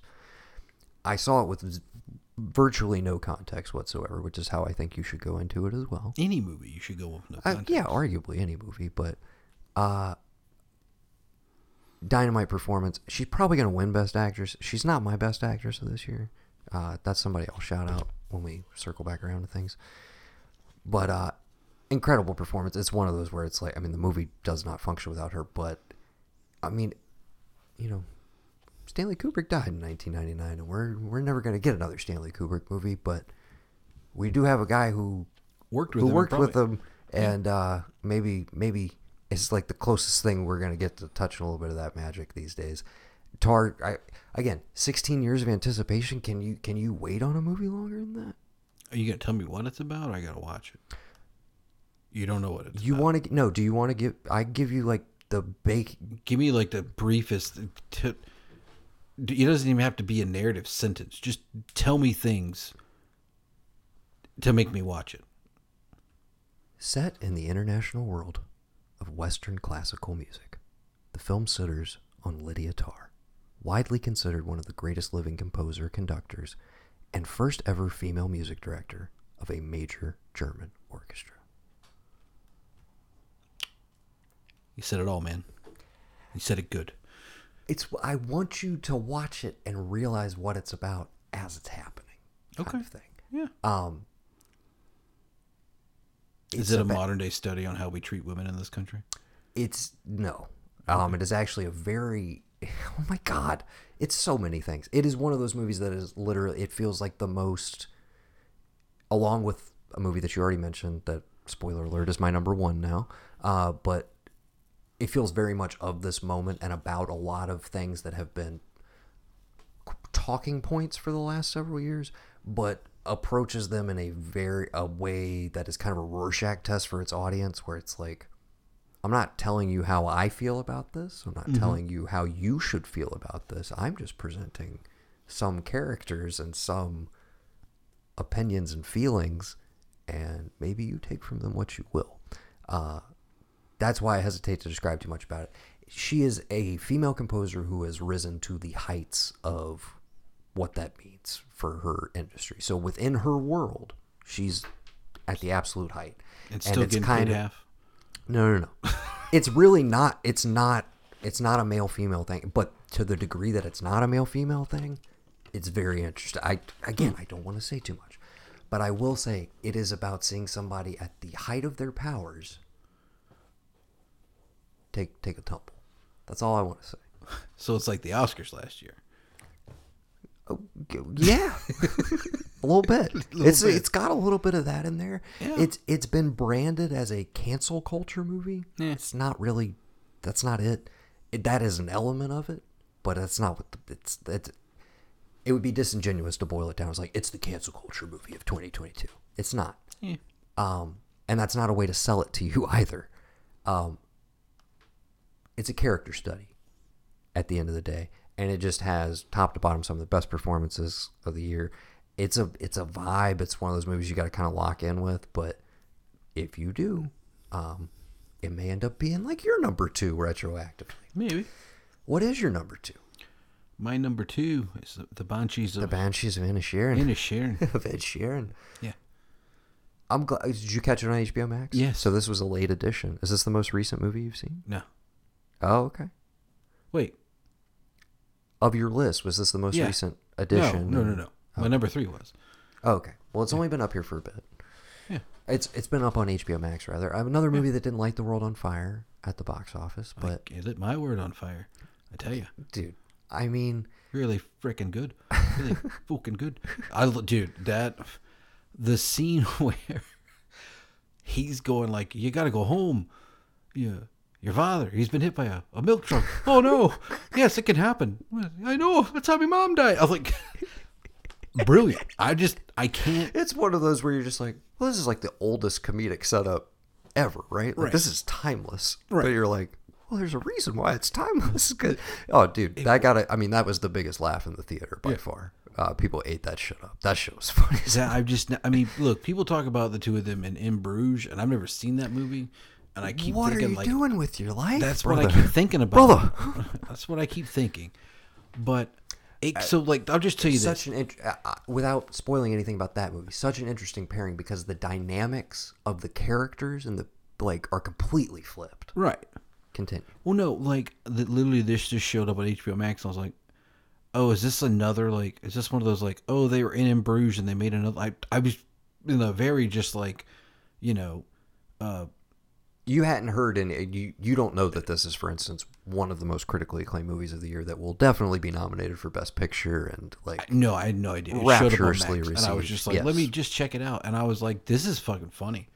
Like this Oh, is hilarious." yes absolutely this is I was dying laughing half the time. I was like, he he did it. He said he was going to do this shit, and he fucking did it. He threw it at his goddamn house. I mean, what do you? Mm-hmm. And then you know, halfway through it, when he finally, when Colin Farrell finally is like, "Well, this is," and he goes, "Oh, he was actually quite brilliant. I don't know if I like him again or not." Like, I just, what the fuck, you know? It just and having that set with like the idea that like over there across the water on the mainland is this Catholic Protestant Civil Yeah, War Civil deal War going on. between It's brothers like- and stuff. Yeah, it's just it's so it's, a- just so bad it's shit. well but it's But also it's it's, so such a good. s- a such a simple movie that is so deep and meditative in like what it's saying it's one of those things that like it gives you the space to sit with it Right. and it is like you said hysterically funny but like most martin mcdonagh movies when he wants to make that turn towards like i'm gonna rip your heart out he Oh, can yeah. do it and i will say this was one of those where i I know people are still catching up to it. Again, didn't light the world on fire, but it seems like it's it's doing well now that it's more widely available for people at home. And a movie that's not like make or break that you saw it in the theater kind No. of thing. Like it's it's fine to sit at home with it for sure. But um in the theater, I I was want I was like, dude, knock me out like with the end of this. Like I want I want to get there emotionally essentially and I didn't quite get there in the theater. But it was one of the the more and more I reflected on that final scene with them on the beach and that line delivery of Colin Farrell, where Gleeson is just like, "Thanks for looking after me, dog." He's like, "Anytime." I can't even replicate it. I, I actually I won't. Even, but the way that he says "anytime," it's the last line of the movie. I was just like, "Wait, that was it though. That was the the whole." emotional catharsis and everything I was looking for. And now every time I haven't rewatched the movie yet, but I will just think about that scene and get emotional. Um, and the the midpoint scene, like you mentioned, where he comes into the bar and it's just kind of that like, no, like my parents were good people. Like my sister, she's a good person. Like it's it's it is enough just to be a decent person. Like Right. people will remember that. Um, it's just I mean, Well, all that's Colin caught Farrell, all that's I- up I- in Brendan sorry. Gleeson with like the the yeah, I'm getting older and like what am I going to do? I'm and I'm grasping like, for meaning. I, but I that's need to and it's so yeah. big. You're like, fuck, they thought about that back then. I do that yeah. shit all the time now. Well, and you- you're It's- also like, dude, they had a lot less other stuff to distract themselves with back And they're then. still doing that. exactly. you it's know? just yeah, it's like back then. Yeah, no, it was like you can go to the pub and uh, play with your farm animals, Yeah. and I guess that's about it. Um, but Colin Farrell, this is the second time we're shouting him out. Yeah. Um, the other movie, which is just outside my top ten, is After Yang, which Yeah, is on Showtime. Highly recommend to people as well. He's always been one of my favorite actors, and he just he has the most soulful eyes and face, and this is the best use of it in recent memory. I I know I have, I've yet to see it. I know Brendan Fraser or Fraser, excuse me, is essentially a shoe in for best actor, but I would not be upset if Colin Farrell like pulled the Anthony Hopkins and stole it out from underneath him and Uh, everybody was really upset about it, but it would be 100% justified because again, to to have something like in this year, uh, like After Yang is a very subdued, subtle Yeah. internal performance. You know- the you know Penguin who it is, is? very like it's fucking A24's year. Dude, have you seen the shit they put out this year? It's they they got some bangers, bro. I agree, but they I, they're also to their detriment. They're putting out a lot more Yeah. than they used to, given year to year, and I I don't know if all of them have hit necessarily, but I think Eternal Daughter is a twenty four. After Yang. After yes, there's been a lot of good stuff. I don't know if it's their year. Uh, clearly not at the box office. No, the Northman uh, also a twenty four, uh, but yeah. Sorry, you're getting me distracted. Yeah. Banshees? Are we still talking Banshees? Yeah, we are. I mean, yeah, everybody should see it. It's on HBO Max. You wouldn't be upset if I. I, I don't know if I can watch the Oh, yes. Fraser one. I don't. I, don't know if I can watch it. Yeah, it. I w- I wouldn't be upset if Farrell pulled it out. Eh, sorry, I was just saying he's always to me been an extremely like soulful actor, and I like that you have within this year that something that can be as like gregarious and out there as the Penguin performance, where it's like just put a bunch of makeup on me. I'm just like I'm gonna lean into it. I'm going. I'm having a good time. Can't wait. We get the series this year. I think Yeah. the Penguin series on HBO Max. Yeah. Um, yeah, just the range, man. Mm-hmm. He's always been one of my favorites. I, I, I can't wait to see what he does next. He's just always, you know, he's just one of my dudes. Yeah. I'll check out anything he does. Uh, Great performance. Definitely say maybe stay away from the North Water if you love him that much. But again, amazing. Go see it. Go watch it. It's I mean, but if you want to see him in full on Daniel Day Lewis, Daniel playing, you want to see those eyes change from like the softest, like whatever you were talking about, to just like that is pure fucking evil. The North Water. but like a vacant evil, like an evil that looks at you and goes like, blackest "What do you, what do you expect from me? like seriously, like eyes. humanity from me? Yeah. yeah. Uh, what a great show! Hmm. Shout out to the North Water. We're not on a TV podcast, but as always, watch the North Water. Right. Uh, so we're gonna have to go to your one to talk about my three in order. Then I'll go to my to one, get to your number one, which is I would imagine going to cover your number eight. yeah, probably. Yeah. Let's do it. What's your number one? You already mentioned it. Yeah. Uh, it's everything, everywhere, All at once. all at once. What I mean- what can you say? I'm. I mean, the movie says it all. Yeah. uh, at full volume, repeatedly, and I loved it. So fucking good. it is pure sensory overload. Uh, it is emotional overload. Oh It is uh, filmmaking overload. It is. It's. Fuck. It is everything. It is a I have maximalist movie made on a minimalist, intimate scale. It is. Uh, I have not laughed harder in a movie we haven't talked about This it year. at all. So since watching Michelle Yeoh come home to Jamie Lee Curtis playing a piano with her toes, because in that universe, people have hot dogs for fingers. I That fucking, was your moment? I, I mean, I was laughing the entire time up to it, but I had to stop. I had to have Bex turn it off. I was like, "Can you just? I need. I want to know what's going on here. I have to stop this." The fact that they like, they show you a because she. I just talked to her about like the Barbie trailer. I was like, "This is the scene they're making fun of. It, like they're they're trying to be this scene from 2001 with the Barbie trailer." Here's how you understand it. You know, I'm explaining to her. I was like, Noah has this tattooed on his arm, all this and that. And then, like, when they go back and they give you that 2001 shot, but the apes have like hot dogs for fucking fingers. I was like, what the fuck is this? And then to cut later on to it, all the versions of Jamie Lee Curtis, that one was my favorite because it's like they want to be so close and they want to, but it's like they fucking hot dogs for fingers. How fucking stupid is that? But it's so fucking funny. But every all Oh of my those God. stupid, ridiculous multiverses all have an emotional payoff within them, which I was just like, how? Yeah. How did you guys do it? yeah, Um, they're fucking magicians, dude. The Daniels are just. yeah. There's nobody else doing shit like this. I'm so glad that this was like a big coming out party for them. I've been rooting for these guys for forever. It seems like Love Swiss Army Man. I mean, going back to like the Manchester Orchestra, the Turn Down for What video days, like they're just super creative. Um, and they've always had that just like that again tonal go for brokeness that you just the stuff that the weird little idiosyncrasies where it's like most people would be like, oh yeah, it's a funny idea, like, but it would get shouted down in the room. These are the guys who like they don't shout each other down. Right. they escalate and they're just like, oh yeah, okay. Yeah, we're yeah we're gonna put butt plugs on Jamie Lee Curtis's desk in the background, and we're gonna pay it off an hour later. um, Yeah. just shit like that. Where in the moment I'm like, oh, okay, they're just like because she's a hard ass and like these Yeah. are the, her awards or whatever. Yeah. But the fact that it comes back as a narrative plot point, and then we get to have a fight with dudes with dildos like shoved up their butts. Because you have to do the almost But it unthinkable all thing makes in order. to- logical narrative sense. Yes. Yeah. That's why we do this. That's Yeah. why you go to the movies, Yes. man. Um,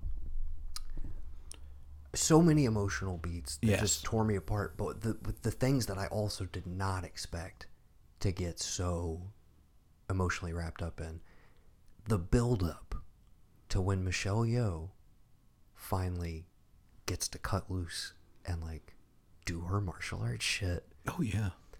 I didn't realize how emotional I was gonna get. Where I was just like, I don't, I like, again, as when we were kids, they were royalty as far as I'm concerned. Her and Jackie Chan were like the coolest people on the planet, Yeah.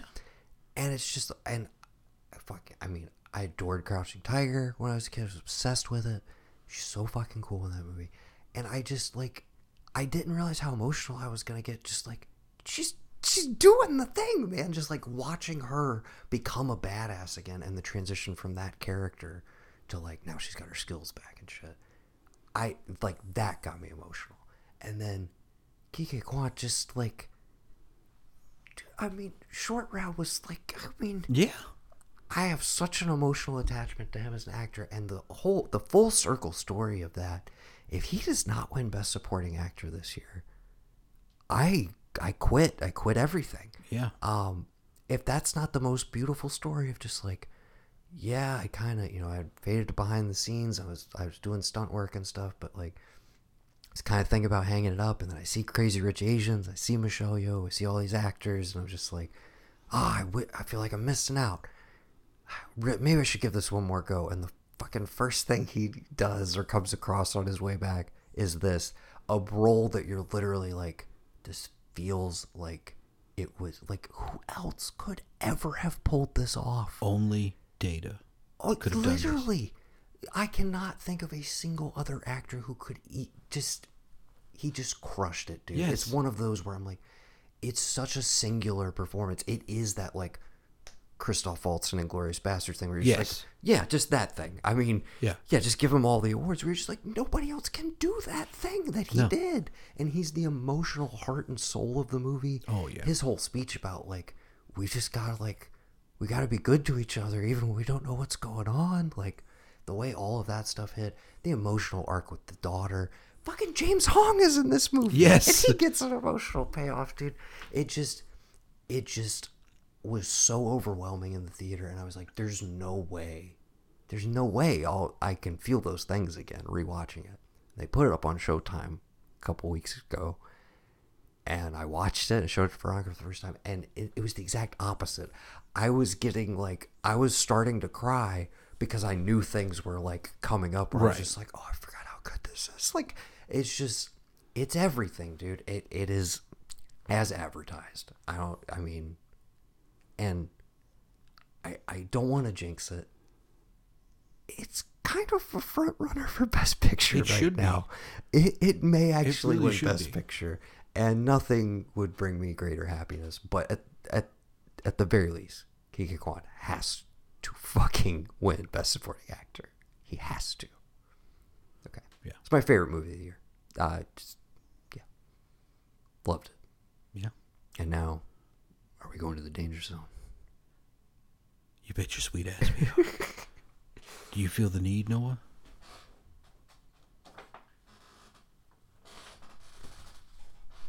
You know this by heart, don't you? I do. Yeah. So does your enemy.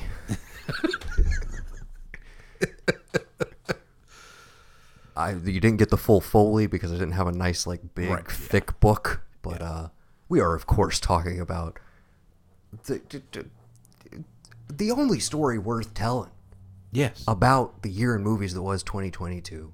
Top Gun Maverick, dude. There's nothing else to talk about. no. There truly isn't. I, I'm so glad it was your number one. It was my number eight. But I, I gotta be honest with you. I feel very strongly about everything, everywhere, all at once. It's a 9.5 for me. I only had a couple tens. Um, I was just gonna say my two through ten, my two through like 20, honestly, is very fluid. Uh huh. Um, I just want to say that. Okay. Maverick was um, a transcendent experience in the theater. As we, as I've said, has no business being what it was. It, I mean, here's the thing. I went back and rewatched the first one, and I feel like we all have some rose-colored glasses. We do. We we definitely Let's do. let's level with ourselves.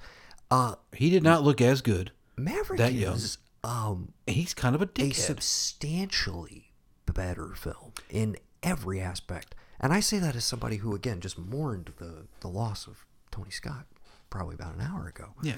But that movie is not as good as you remember it. Trust No, me. it isn't. Trust me, people. It's I not. watched it the night before. So here's the deal.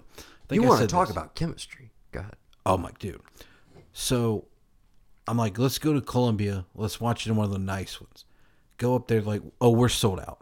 Sold out. You're like, this movie's been out for six months. It's Father's Day weekend. What do you mean it's sold out? They're like, it's sold out. I was like, well, can I get one for the one at six? Oh no, it's sold out for the rest of the day. Like you have to come back tomorrow if you want to watch it here. I was like, are you shitting me? Now I realize it was a smaller theater because it's one of the nice seats, so it's not a huge stadium. But in my mind, had I gone around the corner to the Regal, they were going to tell me the same thing. Sorry, Top Gun sold out. You can't see it right now. So I was like, bucket, go home. We'll watch. We'll go to the Beacon tomorrow. Go home. I was like, you know what? The first one's on Prime. You just want to check it out again, just maybe get caught up. Refresher. Yeah. Right. And honestly, I'm so glad I did because when they introduced Jennifer Connelly, we both looked at each other and said her name. Penny. Penny. We both looked at each other and were like, Penny, because we'd both watched Anthony Edwards do that to him in the first one before. Yes. And it's so just, it has no fucking business being as good as it was. You tell you know, anybody else on this planet, you tell me you're going to make a sequel to a movie you made almost 20 years ago, and you're going to put it out the year after we all kind of start coming back to the theaters after a Not global only that, pandemic. you're gonna you're gonna strategically hold. You're gonna wait, because yes. it was done. Let's Yeah. be clear, it was done Right. for a while. Now, granted, on top of this, But you have so gonna- much faith in yourself that you're you, like, you were gonna Oh, fly the I'll- I know you're gonna to fly the, the fucking planes in this movie. You get somebody to insure you to do that. Okay, you're gonna come up with amazing new technology to make me feel like I am in that cockpit with you. Even though, like, uh, yes, okay, some of them didn't fly their own planes; they had a real pilot in front of them. But Tom Cruise flew his own goddamn plane. I don't care what anybody says.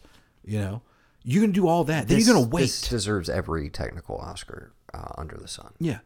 then you're going to wait a year because you know if you drop it summer 2022, it is going to make you every fucking dime that you spent on every movie you've made in the last 10 years. It's going to make that all back for you right here and there. And what does it do? It goes to number one and it fucking stays at number one.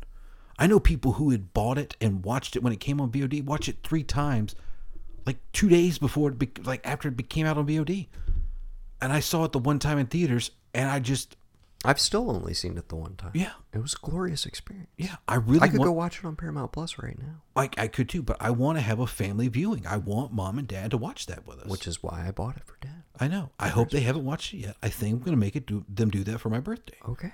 Like, listen, Sounds like a plan. Friday night for my birthday, come over, watch Maverick as a family. We're gonna do it. But yeah, it just, I mean, it knocked it out of the park.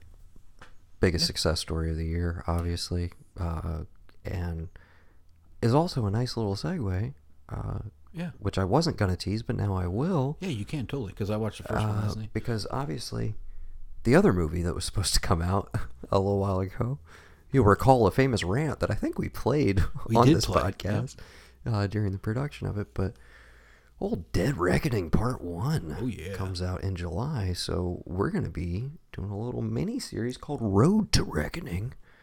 We're going to be going back through all of the Mission Impossible films over the next couple months. Uh, so if you are a fan, let us know, because maybe we'll have you on as a guest as we journey through the franchise with old Ethan Hunt. And uh, yeah, build up to Dead Rec Part 1. Yeah. So look forward to those.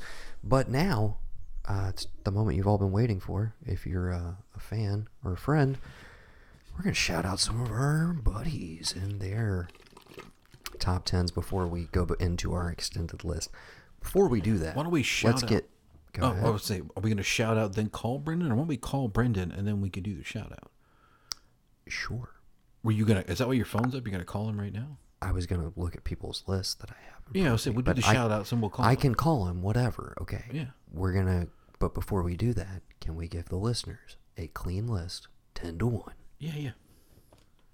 This is Gavin's top 10 favorite films of 2022. Um, we've got ambulance, the Northman. Use your numbers. Oh, ambulance at number ten. Uh, the Northman, number nine. Uh, number eight. Halloween ends. Oh my god. Number seven. Put a little fucking pep in it, dude. A little pizzazz. Keep them engaged. Well, see, oh no, Oh the, God. the thing is, I kind of wrote these out of order, and I kind of reordered some things, so I don't necessarily remember. Okay, my clean top 10 Yes, before we please. call Mr. Brendan Reilly. Yeah. At the 10 slot, I had Avatar The Way of Water at number 9. Nope. At number 8, Top Gun Maverick, which was my was, number one. Gavin's number 1. We do know that.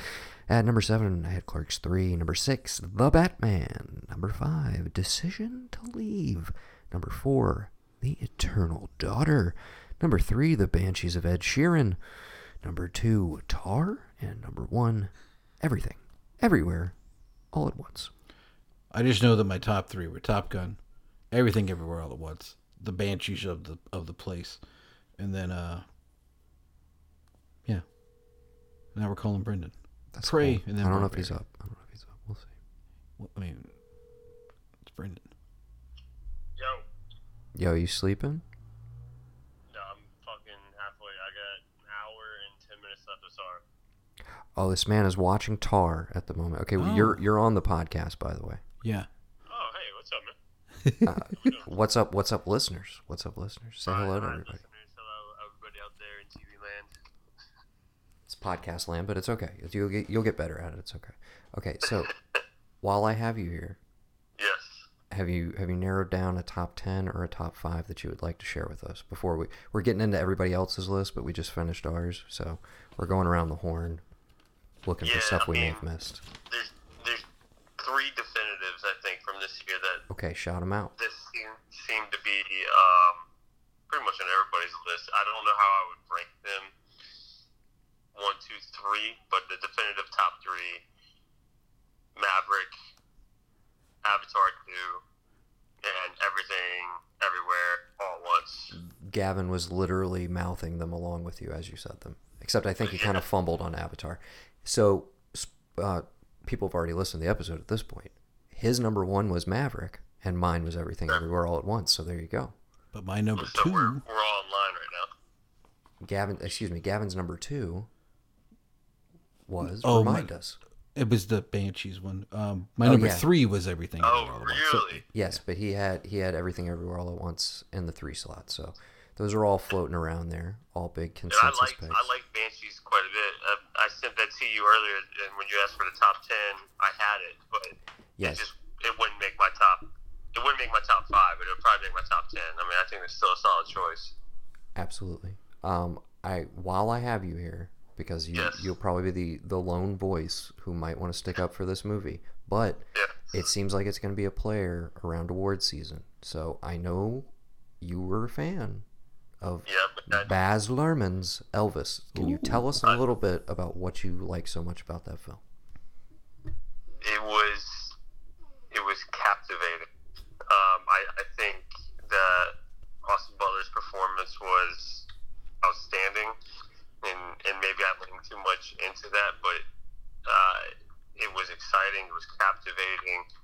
It told a a story I think that maybe not everybody's aware of. I don't think the general population actually knows anything of Elvis other than you know he passed away maybe from doing drugs, maybe from not doing drugs, but they don't know the the dark side of it, um, where he may or may not have been, you know, under the thumb of the colonel. Um, they see the glam and the glitter. Uh, so I think that that dark feeling kind of gives you maybe more of an appreciation for what could have been going on in Elvis's life. But then you also see like this upbringing that he had, where where he came from. I, I don't know if many people know that he came from this, you know, poor area with all this racial diversity, which is great, and it builds this foundation for what we know as Elvis. Mhm. So I, I just think that it, it, it told a lot. Um, obviously, it's still Hollywood, so it's it's tough to say what is 100%, what isn't 100%. Right. But the story, nonetheless, was still a very like invigorating story, and the performance by Austin Butler was fantastic. I, I will agree with you there, um, and I'm definitely a tough critic when it comes to Elvis impersonations and performances. Uh, I do think he will probably he's probably going to make the cut for uh, best actor, probably be in the top five, I would imagine, for nominees. so. So uh, I wouldn't be surprised by that. I, I don't think anybody's going to be sticking up for the Tom Hanks performance. Uh, yeah, arguably, Tom Hanks- arguably his worst. bold to say probably- probably one of in his career. performances. It was it was bad. Yes. Uh, but yeah, I wanted I wanted to give you some airtime for that. Uh, my phone is is close to dying, so we're probably gonna bid farewell to you. But I want to tease this for the listeners.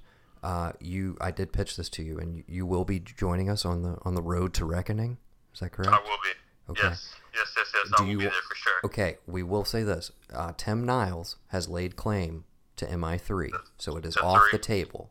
So Okay. pick your sequel. You can do it right now, or just let us know off off mic. But if that's off the Uh, table, you going Ghost Prot or Rogue Nation? Yeah, let's let's go ahead and go Rogue Nation. Okay. All right. Go ahead and do Rogue Nation. Lock, lock that in because that'll that'll actually give me the opportunity to go back and watch it too. Okay. We'll pencil you in for that one, and we'll uh, we'll hear you on mic in the in the near future. This was fun. Thank you for letting us hear Had some of your picks. Everybody out there, good good talking to you. Hopefully, Appreciate you. yes. Hopefully, the audio quality is fairly decent coming off of my phone. into Sounds my good in my ears. Yeah, it sounds good to us right now. So, uh, love you, buddy. Uh, enjoy the rest of Tar. Can't wait to talk with you about it. That was my number two, by the way. It is pretty great so far. I- uh, I'm had, very- Had I watched I'm- it earlier, it probably would have cracked my top ten, but I'm just catching it now. I'm very glad to hear you say this. I'm also trying to sell Gavin on it, so uh, he looks intrigued as well that you liked it. So, all right, uh, that's Mr. Brendan Reilly signing off. Thank you so much, sir. Say bye to the listeners. All right, listeners, have a good one. Appreciate you listening. Later, dude. Later. That was fun. That was, that was Such nice. a That was good time. lovable scamp. I mean, can you can you how can and, you be and mad? pretty at that? articulate about Elvis, a movie that I I did not expect him to have uh, anything constructive to say about, but I just he was over the moon for it. I just you I still haven't watched it. I don't know if I want to. I'm curious what mom thinks. I don't know if she ever. I don't think she has, honestly. Okay. Maybe I should do that for my birthday. Like We're gonna- one night you have to watch Elvis with me. The other night, next night you have to watch Maverick with me. We're gonna transition yeah. over to uh, Mr. Evan Twohig, who I believe is currently in Seattle. So we're taking a little trip over to the uh, Pacific Northwest. And uh, he gave us a nice little assortment. I, I will read you his little message that he included. So, if I was just shooting from the hip with shit I really just had a good time watching, was memorable, enjoyed, etc. Uh, these aren't in any order other than probably the number one, which I won't spoil, uh, because I just love that one. So, in no particular order, we have Bones and All, which didn't get a shout out. Have not seen it myself I want to see it. Looks good. on both of our must see or need to see list. 3,000 Years of Longing, which is on my long list in my top 20. Another great Tilda performance. Fantastic Idris Elba performance. And Mr. George Miller. Uh, just, yeah, that, that was cut the main loose. reason. Yeah, Have you seen it? the main reason I want to see it, George Miller. You, I think you'll go for it. Uh, he has The Whale on here, the aforementioned Brendan Fraser, Darren Aronofsky film. Glass Onion, a Knives Out mystery. Dope. on my long list as well. The Stranger, which uh, is available on Netflix. That's a Joel Edgerton film with uh, star of Rogue Nation, Mr. Sean Harris. I feel like I did. I watch. I can't remember if I watched. Uh, that very not. moody trailer, like an Australian killers, like killer sort yeah, of thing. Yeah, yeah, yeah. I think I. He he said he highly recommends it. So yeah, okay. again, that's why I want to do this one because you get some in there that haven't gotten shout out. Avatar: Way of Water, uh, The Black Phone. Shout out to Mr. Ethan Hawke again. Kind of forgot that was this year as well. that's on my as list. far as Ethan Hawke stuff. Uh, he's also in Glass Onion very briefly. That was fun. Um, another one that I think we both had a lot of fun with, or maybe you haven't seen it yet. The Unbearable Weight of Massive Talent. no, I need to. Oh, you're gonna have a ball, my friend. What a good time. Pedro, Nick Cage, Yeah. just just having a blast. It delivers. It delivers. Uh, that's all I'll say. I don't want to spoil it for you, but it's a good time. Um, the Batman, Top Gun, and the one that he said, you know, I got to put this number one. Everything else you can kind of reshuffle. He has Nope in the number one slot. Hey, there you go. So, uh, a lot of crossover, obviously. Evan has very good taste, as you can see. Uh, so, yeah, Bones and all, I need to get to. The Whale, I do inevitably need to see. And The Stranger are the ones I'm picking up from there. Everything else I saw and Where- liked. Where's the stranger at? Is it? That's a Netflix one. A Oh. Netflix original. Yes, you can watch that right now. hell yeah. Um, yeah, and just as a shout out, I think pretty much everything we've covered in our respective top tens is available to rent Yeah. at home or is streaming readily somewhere, except for Avatar: The Way of Water, which of course is still in theaters in its third week of release, sitting around 1.4 billion dollars. Okay. Uh, a friend who joined me earlier in the year on this feed, Mr. Mikey Chapelle. We did uh, Primal Pod and Cast together, uh, which was quite the fun time. And we work some movie talk in there every once in a while. But uh, we will definitely have Mikey on again in the future because uh, he's he's got some interesting picks.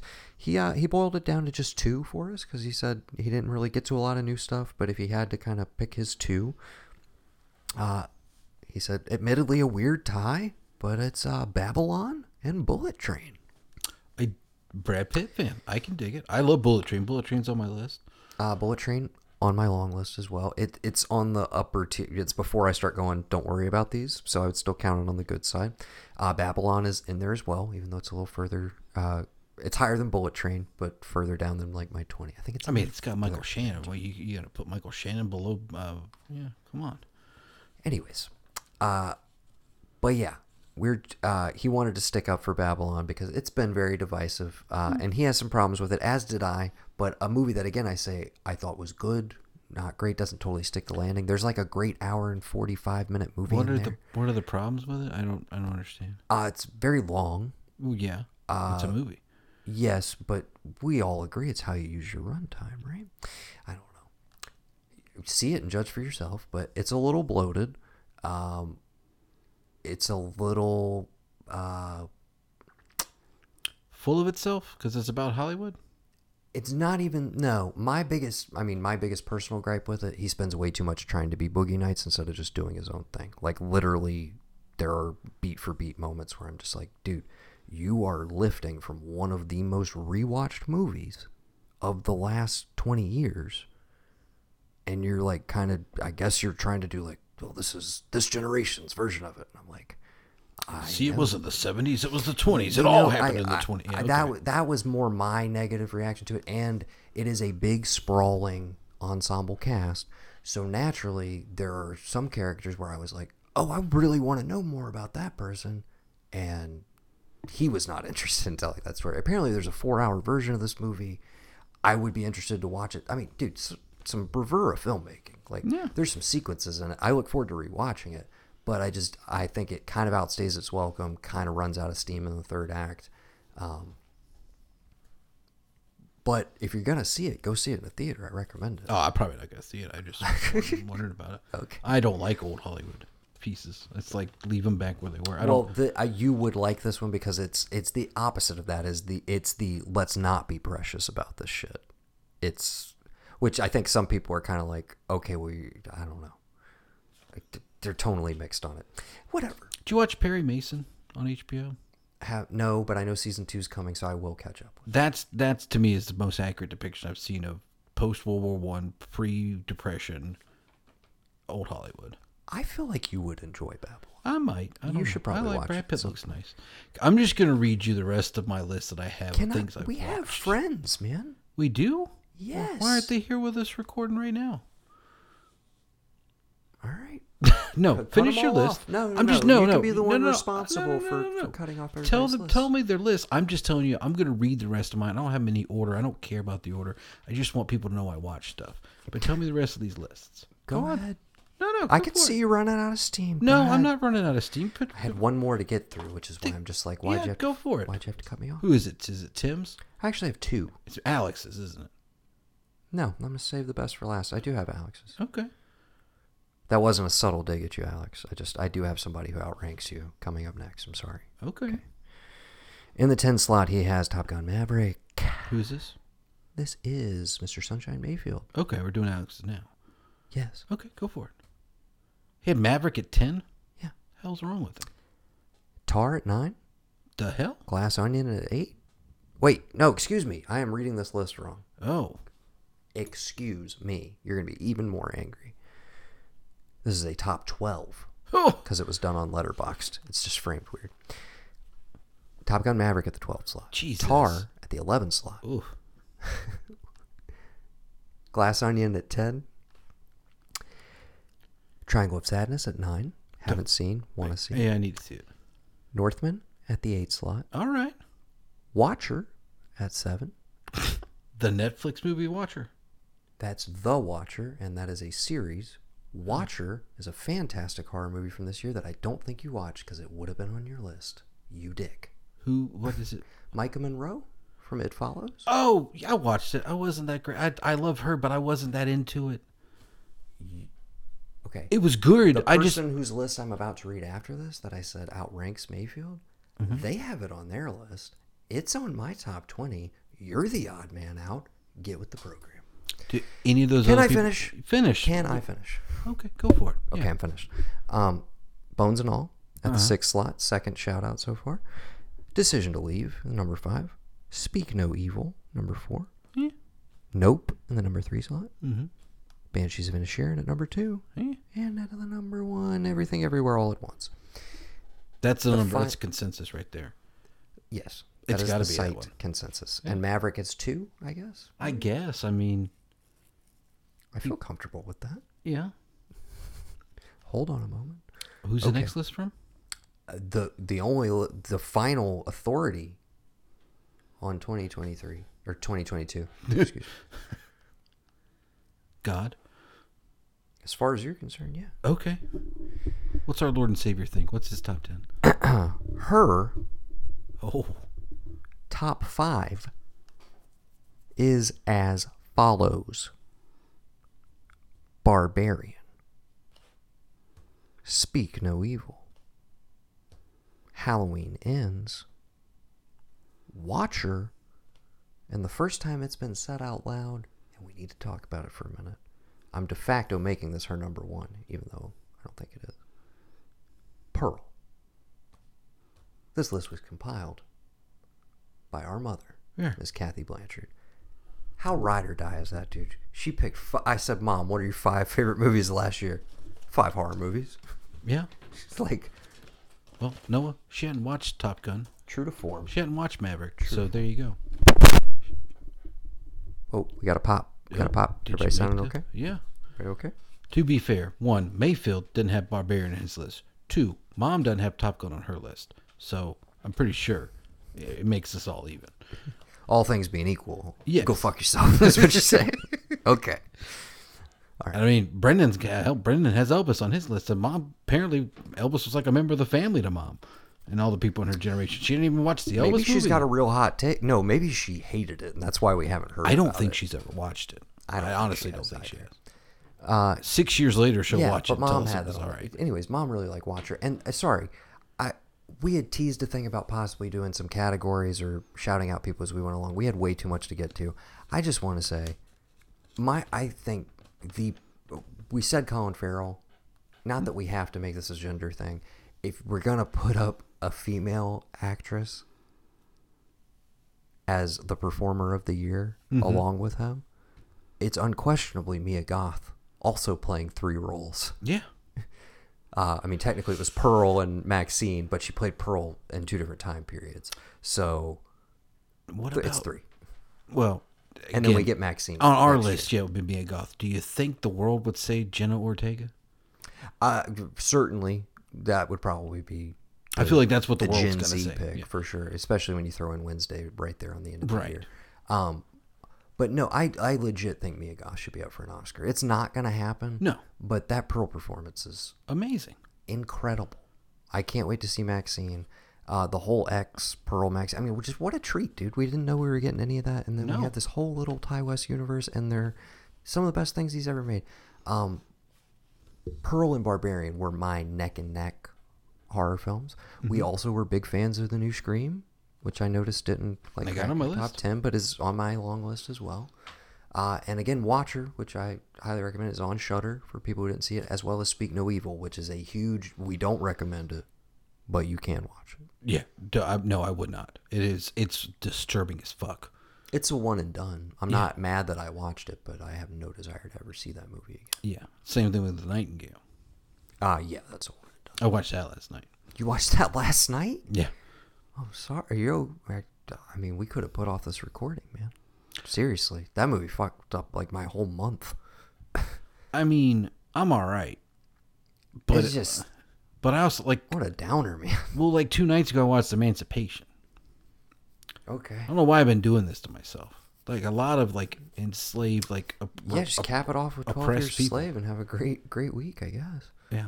I want well now I want to watch the the Survivor with with Ben Foster, but I mean it's a, it's a boxer, Jewish boxer who has to beat his, kill his own people in the war camp. Hey, Copenhagen Cowboy drops on Thursday. Yeah, okay, yeah. that's all I'm saying. yeah, I'm I'm, I'm ready just for that.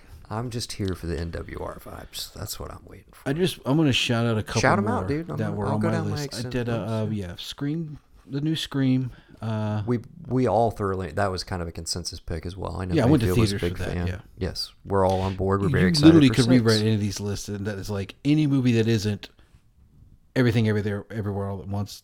That isn't Top Gun. Like, there's just so many good, like, not want to say tent poles, but like the ones that were good were like hugely fucking good on every level for us and stuff and stuff that we make, like things that we actually give a shit about with movies. So much so it bleeds out to like other people, but also like it's weird that it fits for everyone, but like also no one at the same time. Because like, you know, we, we you can pull anything from it. Okay, Um, before you start, these are our last looks yes, at 2022. we're gonna wave goodbye to. We like were a- almost going to do a completely separate episode called Last Looks, but now we're in 2023, so it's like this is it. We're not talking about 2022 anymore Yeah. after this. be gone, be gone with you. Um, the Gray Man. I had the Batman on my list. Deep Water. I enjoyed. Dude, I love Deep Water. Deep Water was Yeah. much higher on my list for a huge chunk of the year before I saw more stuff. Deep Water ended up tapping out at the 26 slot. Uh, you can't tell me nothing. That movie was exactly Ex- what I wanted it Fuck to yes. Yeah. Exactly. And if you're not on board for the tone, I'm sorry that you didn't have fun with it. I did. That was glorious. Every second of it. The fucking What a shark good and jaws. That's all I got to say. We will be doing that as part of the summer of sexual seduction like five years from now. Oh, yeah. I'm just telling you. It's an instant classic. People just don't know it yet. um, X Pearl. Yes. Um, light side of things, I got a Sonic the Hedgehog 2. Didn't did not see. Build on build on first one. everything build built on everything that was set up with the first one again one we both said had no business being any better that being like what it was You get Tails and Knuckles. and knuckles is voiced by idris elba who's Tails? Uh the, i think it's the same person who's been doing it in the game. I'm not sure. Interesting. So don't know. celebrity voice cast for everybody else, but i don't know. I don't i, I, I didn't pay attention. It wasn't a big name if you ask me that. Did you get jim carrey back doing being batshit crazy? Word. yeah um this is gonna go on my list and it's gonna be weird. I enjoyed it. The lost city with sandy bullock and um Still, I wanted to get to this. oh dude. Because you know what I did instead is I just rewatched *Romancing the Stone* and *Jewel of the Nile* Yeah. in preparation, and then I never got, I never finished. I was like, I was trying to get back in the vibe, yeah and then I didn't do it. It's Uh, so it, it's but it's one of on, those. it's on Prime right now, right? if it ain't Prime, it's Or it's Netflix, Paramount one of the Plus, two. or One- yeah, somebody has them, it. It's easily watchable. Yeah. yeah. Um, Doctor Strange: Multiverse of Madness. We talked about it when it came out. If you're a fan of Uh, Sam Raimi, you'll like this one. If you're not a fan of Sam Raimi, I think this was get- my highest ranking of the Marvel output from this year. Yes. um, Black Phone. Uh, Thor: Love and Thunder. I enjoyed My it. lowest rank Yeah, of not- the Marvel the output greatest. this year. Um, and you uh, had uh, Wakanda Forever somewhere in the midst of that. Right. Uh, I got Don't Worry, Darling on here. Uh, my least favorite film of the year at the bottom bottom of the barrel in the 60 slot. I was just there. For Just below Texas Chainsaw Massacre and The Bubble, Windfall, and Spiderhead. Those are my only kind of like avoid these movies. My 55, my top 55, I'm like, these are worth watching. Huh. Just saying. Um, again, this is just a list of stuff I watched. Not in any particular. So this is not endorsement. I'm not. I would endorse. Don't worry, Announcement darling. does not for the equal Harry. Styles of it all. Well, that's why and I'm the Florence Pugh of it all. Well, that's why I'm here to remind everybody it was the worst studio release of this year. It Oh, was yeah. trash. It was not good. Yeah. Don't watch it. Unless It you happen number to, 60. Unless you happen to be invite like invested. If you Florence want a sexy thriller, watch Deep Water. We just said it. right. Deepwater. Um, VHS ninety nine. Okay, you're now you're just naming trash, dude. I'm not here like I enjoyed. it. I thought it was better than ninety four. hard disagree. Really? What? Four, 94 had so many better. 90, no, This dude. could've- 99 had like two good segments, two okay segments. Mm. Well, maybe we could have talked about this if you fucking had me do a show during October. Well, Maybe. But anyway, uh, Samaritan. okay, so we're just we're just No, I. That's, ha- that's the energy you want to bring into 2023? We're Yeah. just holding grudges from no, I'm 2022? not holding grudges. I'm just saying we could have talked more about it if you weren't so busy during Halloween. Samaritan on Amazon. You didn't catch it? No, no interest. Continue. No, oh, dude. Okay. Oh, this is.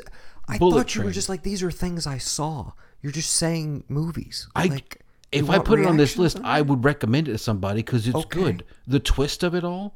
Yeah, nobody likes Stallone if he's not Rambo or some other character. I like this original superhero idea. The idea that wait a minute, w- you know, the bad guy, the good guy died, and the, you know, uh, no one's or the bad guy got killed. Well, what if the bad guy actually killed the good guy and just quit being bad forever until someone brings it out of him again? It's it's it is what it is. Um, I enjoyed it. Get off my get off my foot. Uh, my get, get out of my chair. Um, stay off my lawn. Get out of Um, my dreams. Get into, into my, my car. car. Get on my bullet train. That was a good one. Bullet Train was fun. Yeah. Um, I I Also put- available on Netflix Yes. right now. Available on streaming now. I had a great time with it. The family had a great time with it. Violent Night, Yep. number twelve. If I had to give put a twelve to it, uh, did you catch Mother Android on Hulu? No. Chloe Grace Moretz. Okay. really one of those that like I watched the trailer and Hulu does this thing where it's like, huh, you watched the trailer? You just watched the movie right now? And I'm like, I don't know, do I? And then bam, I'm watching the movie. That's how I watch like Hook that way. It just happened, you know? And it was really You realize you control the machine. The machine does not control you. well in this one, the mother android, the machine the machine does. No, the machine- machine eats you. it's essentially like instead of Skynet takes over and then makes the robots, it's oh we already have androids and robots. It just took them a little bit longer to realize we're the problem, not the androids. So one night, boom, technology's done. All the androids that we were making that we thought were there for service, like just being there, they turn on us. And what if Chloe Grace Moretz happens to be in an interracial relationship and pregnant, trying to make her way to where she can have a baby? And there's different pockets of stuff. It was I I enjoyed it. I thought it was really interesting sci-fi take. Um, the other one I don't know if you've seen, which I thought was really good, was Dual. Did you watch that? No. Do you know what it is? No. It's from the same guy who did the uh, Art of Self Defense. Oh, okay. It's uh, I like that movie. Karen. Ki- Ki- Kieran. Ki- Karen Gillan. Yes. So in this one, if you are going to die, you They can make a duplicate of. of you. Yes. Um, Aaron Paul is is in it as well, but Have you seen the trailer for Infinity Pool? no.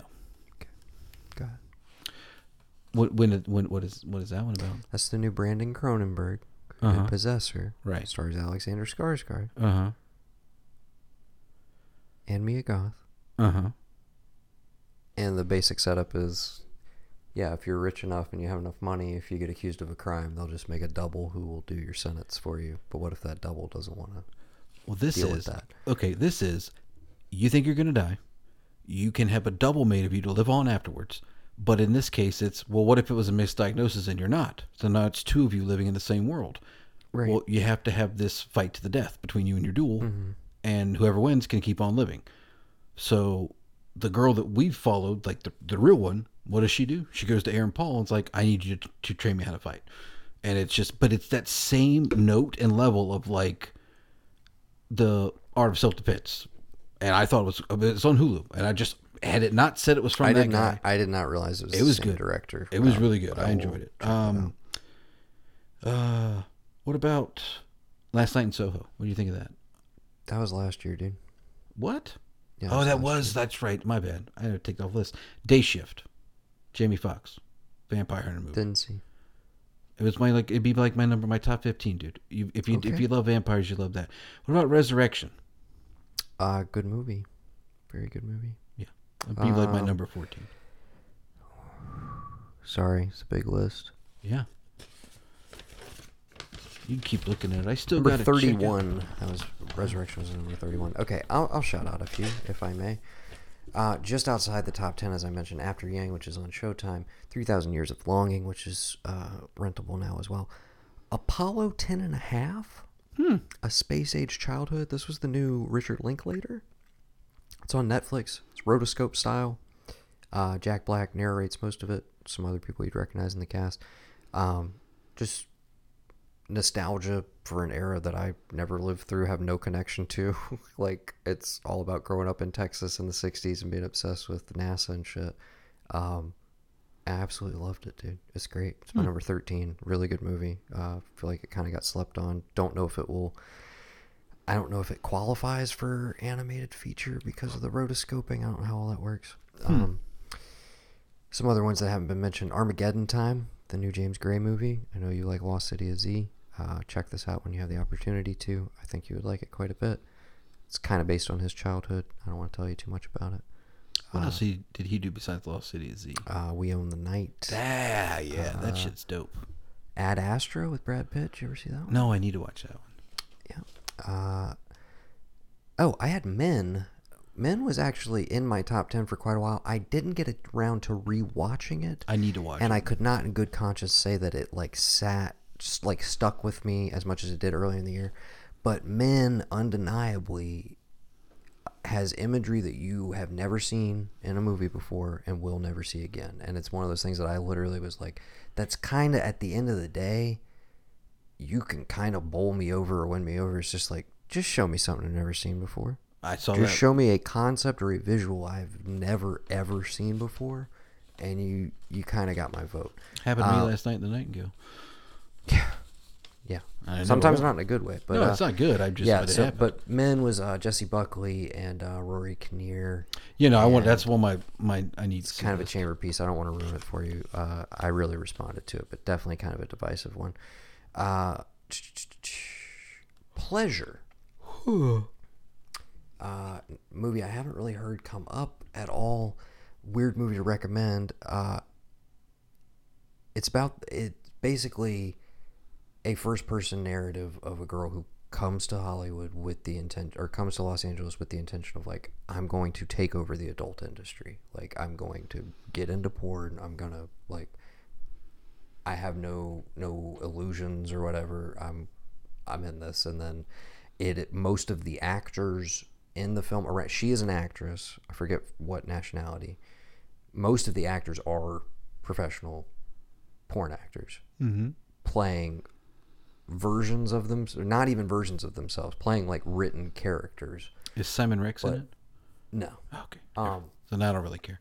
I'm just kidding. but no, it's a it's it's a weird one to be like, oh, I recommend this word, but it's a remarkably well made movie about its subject matter that manages to walk a very interesting, to me, a pretty tonally complicated line of, um, is this exploitation? Is this not? Is this a realistic portrayal? Is this a heightened portrayal? Is this a it's again in the way that I was referring to Tar as kind of a Rorschach test. It's a movie that does it's not painting a clear narrative of like, well, this is your typical tragic tale of somebody who gets destroyed by the industry. Um, it's uh, it's a very interesting take on it. Uh, I feel like I watched Hot Girls Wanted, and I I, I kind of got what I needed to know about it's how uh, that works. well, and it is one of those where I'm like, there's been documentaries that have approached that, but doing it through a narrative puts you in that, and it's a female filmmaker, I should mention as well. Yeah. There are sequences in this movie that I kind of almost think every every guy should be forced to watch, if that makes sense. Um. Yeah. There's there's yeah there's a point to there's a a purposefulness to the filmmaking. they didn't hire James Deen, did they? No. Thank God. All right, then I think I think it's okay. It's not as bad. No, as I was going to say it, I, and it, it even addresses industry Yeah, controversies such as that within its narrative. You, you'll see what I mean. I think you would enjoy it because I we've both watched the After Porn Ends documentaries and like it's a fa- it's fascinating subject matter. Yeah, there's two of those, Um, and then Hot Girls Wanted. I haven't seen that one. That's interesting because it, it kind of approaches the whole thing of like what, like modern day, like how you. It's like literally, it, it's focused on this guy out of Miami who literally like his job is, I pick the girls up from the airport, and then when they get gigs, I just drive them there for safety. But like the cut he takes, so it's not necessarily like he's a pimp or like a harem, but it's like he will post ads for guys who are looking for models, and then it's I am just going to shout it out to you again because I just wanted to look it up. It's available on Showtime if you do want to. I, yeah, okay, yeah. That's why I, I know the name because I was looking for stuff that was released in twenty. Because thankfully, Showtime was one of the few places that like listed things that only came out in twenty twenty two. Everything else is just like a grab bag. You had to look and see. Had it thrown in there with other stuff. But yeah, I, I, I think worth checking out. We spent way an inordinate amount of time on that movie. Sorry. Okay. Uh, Emergency and Master, two movies that came out on Amazon Prime, uh, that are kind of Emergency, yeah. like K-Ron emergency, like the white girl, and they got to take her. Oh, dude, I loved it. I thought it was great. was a great movie. Oh, what? Yeah. As is Master, but I was gonna say I they're together on my list and they're together in my brain because they came out Around the same fairly time, close yeah. together and they're kind of I mean not that we have to be like oh Jordan Peele like created this whole subgenre or whatever but they very much feel like movies that were greenlit in the wake of Get Out and are finally being You know, released. we, I meant to as tell much you as that they are when we they're were- social thrillers. They're trying to do like be about something and also be fucking scary or intense at the same time. Ahead. we were talking about Nope, I was just had a conversation with some people, and they're like, "I liked this, but I this, this, and that," and I had to be, I, I didn't want to be a dick, so I was like, "Well, to be fair, guy's only made three movies.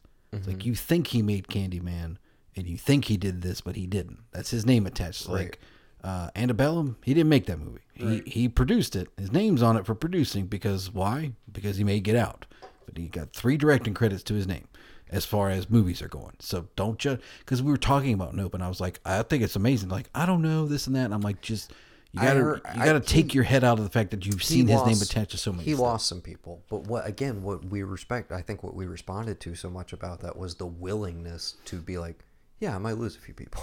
You know what I mean? Where it's just like I'm not gonna I'm not gonna dumb down the thing or like make a safe choice just because I have this budget now. It's like no, I'm still just I'm just gonna do my thing. Yeah. And yeah, some people may not go for it. Now I heard that from a lot of people, people who were excited to see it, who were like, "Dude, I love Get Out. I love Us," and then we're just kind of, yeah, I don't really know what to make of that one. And I was like, I don't begrudge those people, but I'm like, I wish you guys had as good a time as I did because I was in my head, I was like, I think this might be the best fucking thing he's made so far. Yeah. Like, um. Anyways, You know but why yes, Noah? Emergency and Ma- Master is the one with Regina Hall, which I don't know if you got to that one. But Yeah, no, but but do you know why we like we like Nope? why is that? Because he had some skin in the game. Sorry, sorry, I was trying to shoehorn that in there at some point, but Okay, I'm gonna- give me a chance to. we're we're getting very close to the end. I That's promise okay. people. Uh, you mentioned Resurrection, Rebecca Hall. I mean, she can do no wrong, dude. She needs to do more stuff. I mean, just Dude, the ending of that movie so fucking wild. yeah. Did you get? Go ahead. We don't talk about him enough. I don't feel like Tim Roth. the other one you had me watch. Sundown. yeah. Yes, so fucking good. Where did Sundown I can't finally remember. end up on my list? I can't remember. That one stuck with me. It's number thirty-eight on my list here, but like, Wait, that was this year too? yeah. Holy fuck, yeah dude! I thought that was 2021. Tim Roth had a pretty fucking good year too. yeah. Um. Sorry. Oh, did you catch Senior? I wanted to ask you. The Mm, Robert Downey Senior documentary. no, I figured you would jump like right on that because you're like more of an RDJ guy than I am. But no. um, I did watch a lot of good docs. It- My favorite one being the Be- Becoming Ric Flair one that I just watched on. on word. yeah. Um, Um, go ahead. Sorry. No, there's. I mean, you know. I think you would enjoy Senior. Um, I'll also shout out Vide Noir, which is the Lord Huron movie Mhm. based on their previous record, not the most recent one, but the one before that, which also happens to be my favorite. Uh, but yeah, this started as like a visual uh, component of that album, but then expanded and basically became a narrative feature.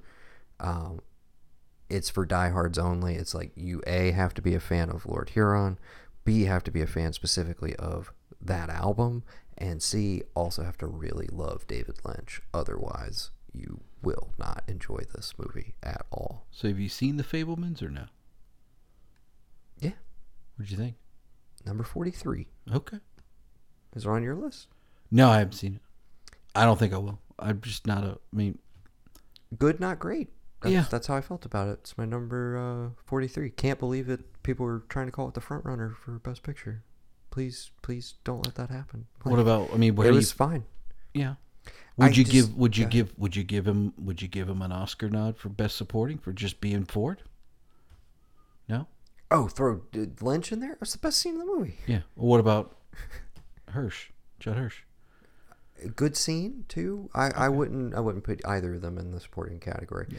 They will probably put Dano, which Dano's the secret weapon of the of, of that movie. Best Yeah. performance in there, and I feel like not getting enough attention for it.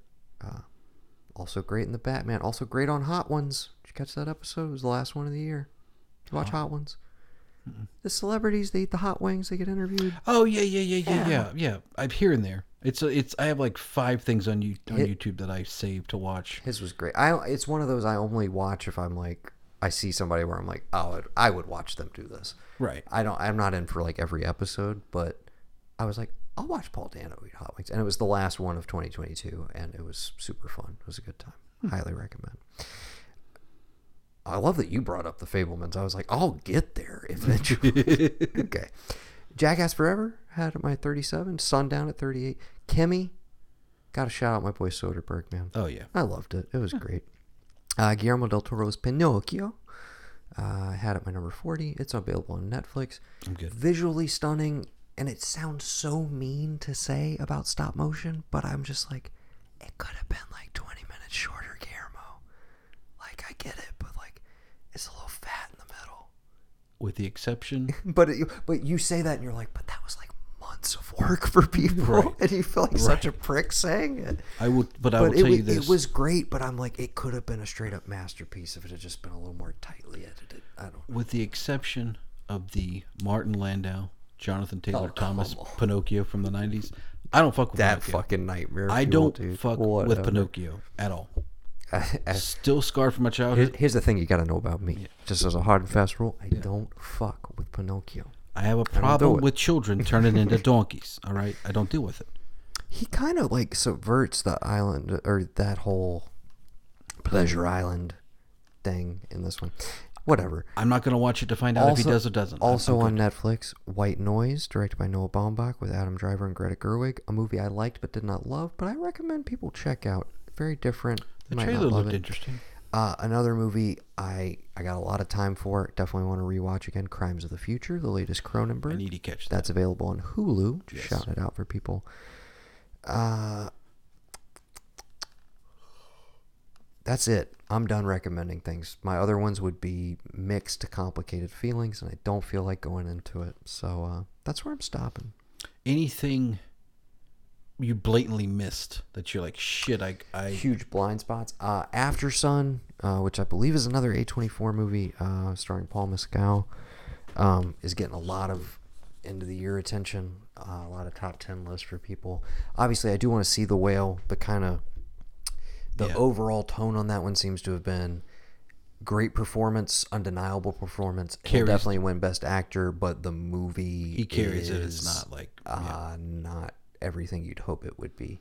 Mm-hmm. And I have complicated feelings about Aronofsky these days. So uh, Can't trust him.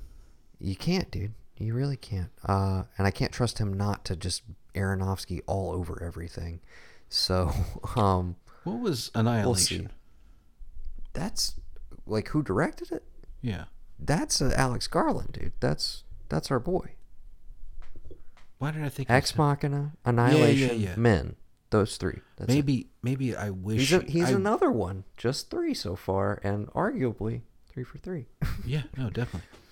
Um Even though Annihilation was, I had, I had to take my time with that Dude, one. that I, shit's I did amazing. not. I did not come back to it until uh, a friend of the show, Nathan Hussey, was like, "I think that movie's a masterpiece," and I was like, eh, "Maybe I should give it a second look." yeah. no, the the yeah, that was I don't know. The only way that I think that like everything it, if if you okay, here's all I'll say is like you're you're probably gonna be watching Men, and you're like, okay, okay, okay, all right, all right, I'm with it. You're gonna be like, but like Annihilation, man, that those last 15 minutes, like that's that's cinema right there, Yeah. right? And then Men, That's entertainment. and then Men does a thing where you're like, oh, oh, Oh, okay. Oh shit. Uh, I can't wait for you to see it, man. You you literally you'll never predict what I'm talking about. You would never if I gave you months to just pontificate, you would never guess the thing that I'm talking about. so there's a point in men where I'm just like, huh, oh, I get it, and I get like really happy with myself because I'm like, he did it, he fooled me, but like not really, he fooled me. I just couldn't not. not No, it's just one of you. You see an image that you're like, I've never. What? you're just like, I'm sorry, what? what? Did I just see? And then uh, it, and then you're like, oh, okay, but that's it, right? And then he's just like, no, I'm just gonna, just gonna keep this going for a minute. I gotta rewatch that movie, You know I, uh, you know I made Debs, right? dude. You know I made Debs. bro. Like that's what he's I love how we, time? I love how we managed to wrap back around to television. Te- television might have taken the cake for 2022, just for, for sheer volume and quality, but we had a great time at the movies. Saw some great stuff. Yeah. Got some recommendations from my brother, some recommendations from our close personal friends, from our own mother. What we recommend you do, folks, is we recommend you go to thearkofe at gmail.com. You tell us your favorite movies of 2022. Oh, before we wrap out, I will check the Instagram. I did a post earlier. Let's see if anybody threw any feelings in there. Also, see if the cousins have any last minute additions. Yeah. Hold on. Hold on. So in this post you made, did you did you just tell people what was your favorite, or did you give them options? Because I feel like people don't No, I just- respond to stuff unless you get pick their-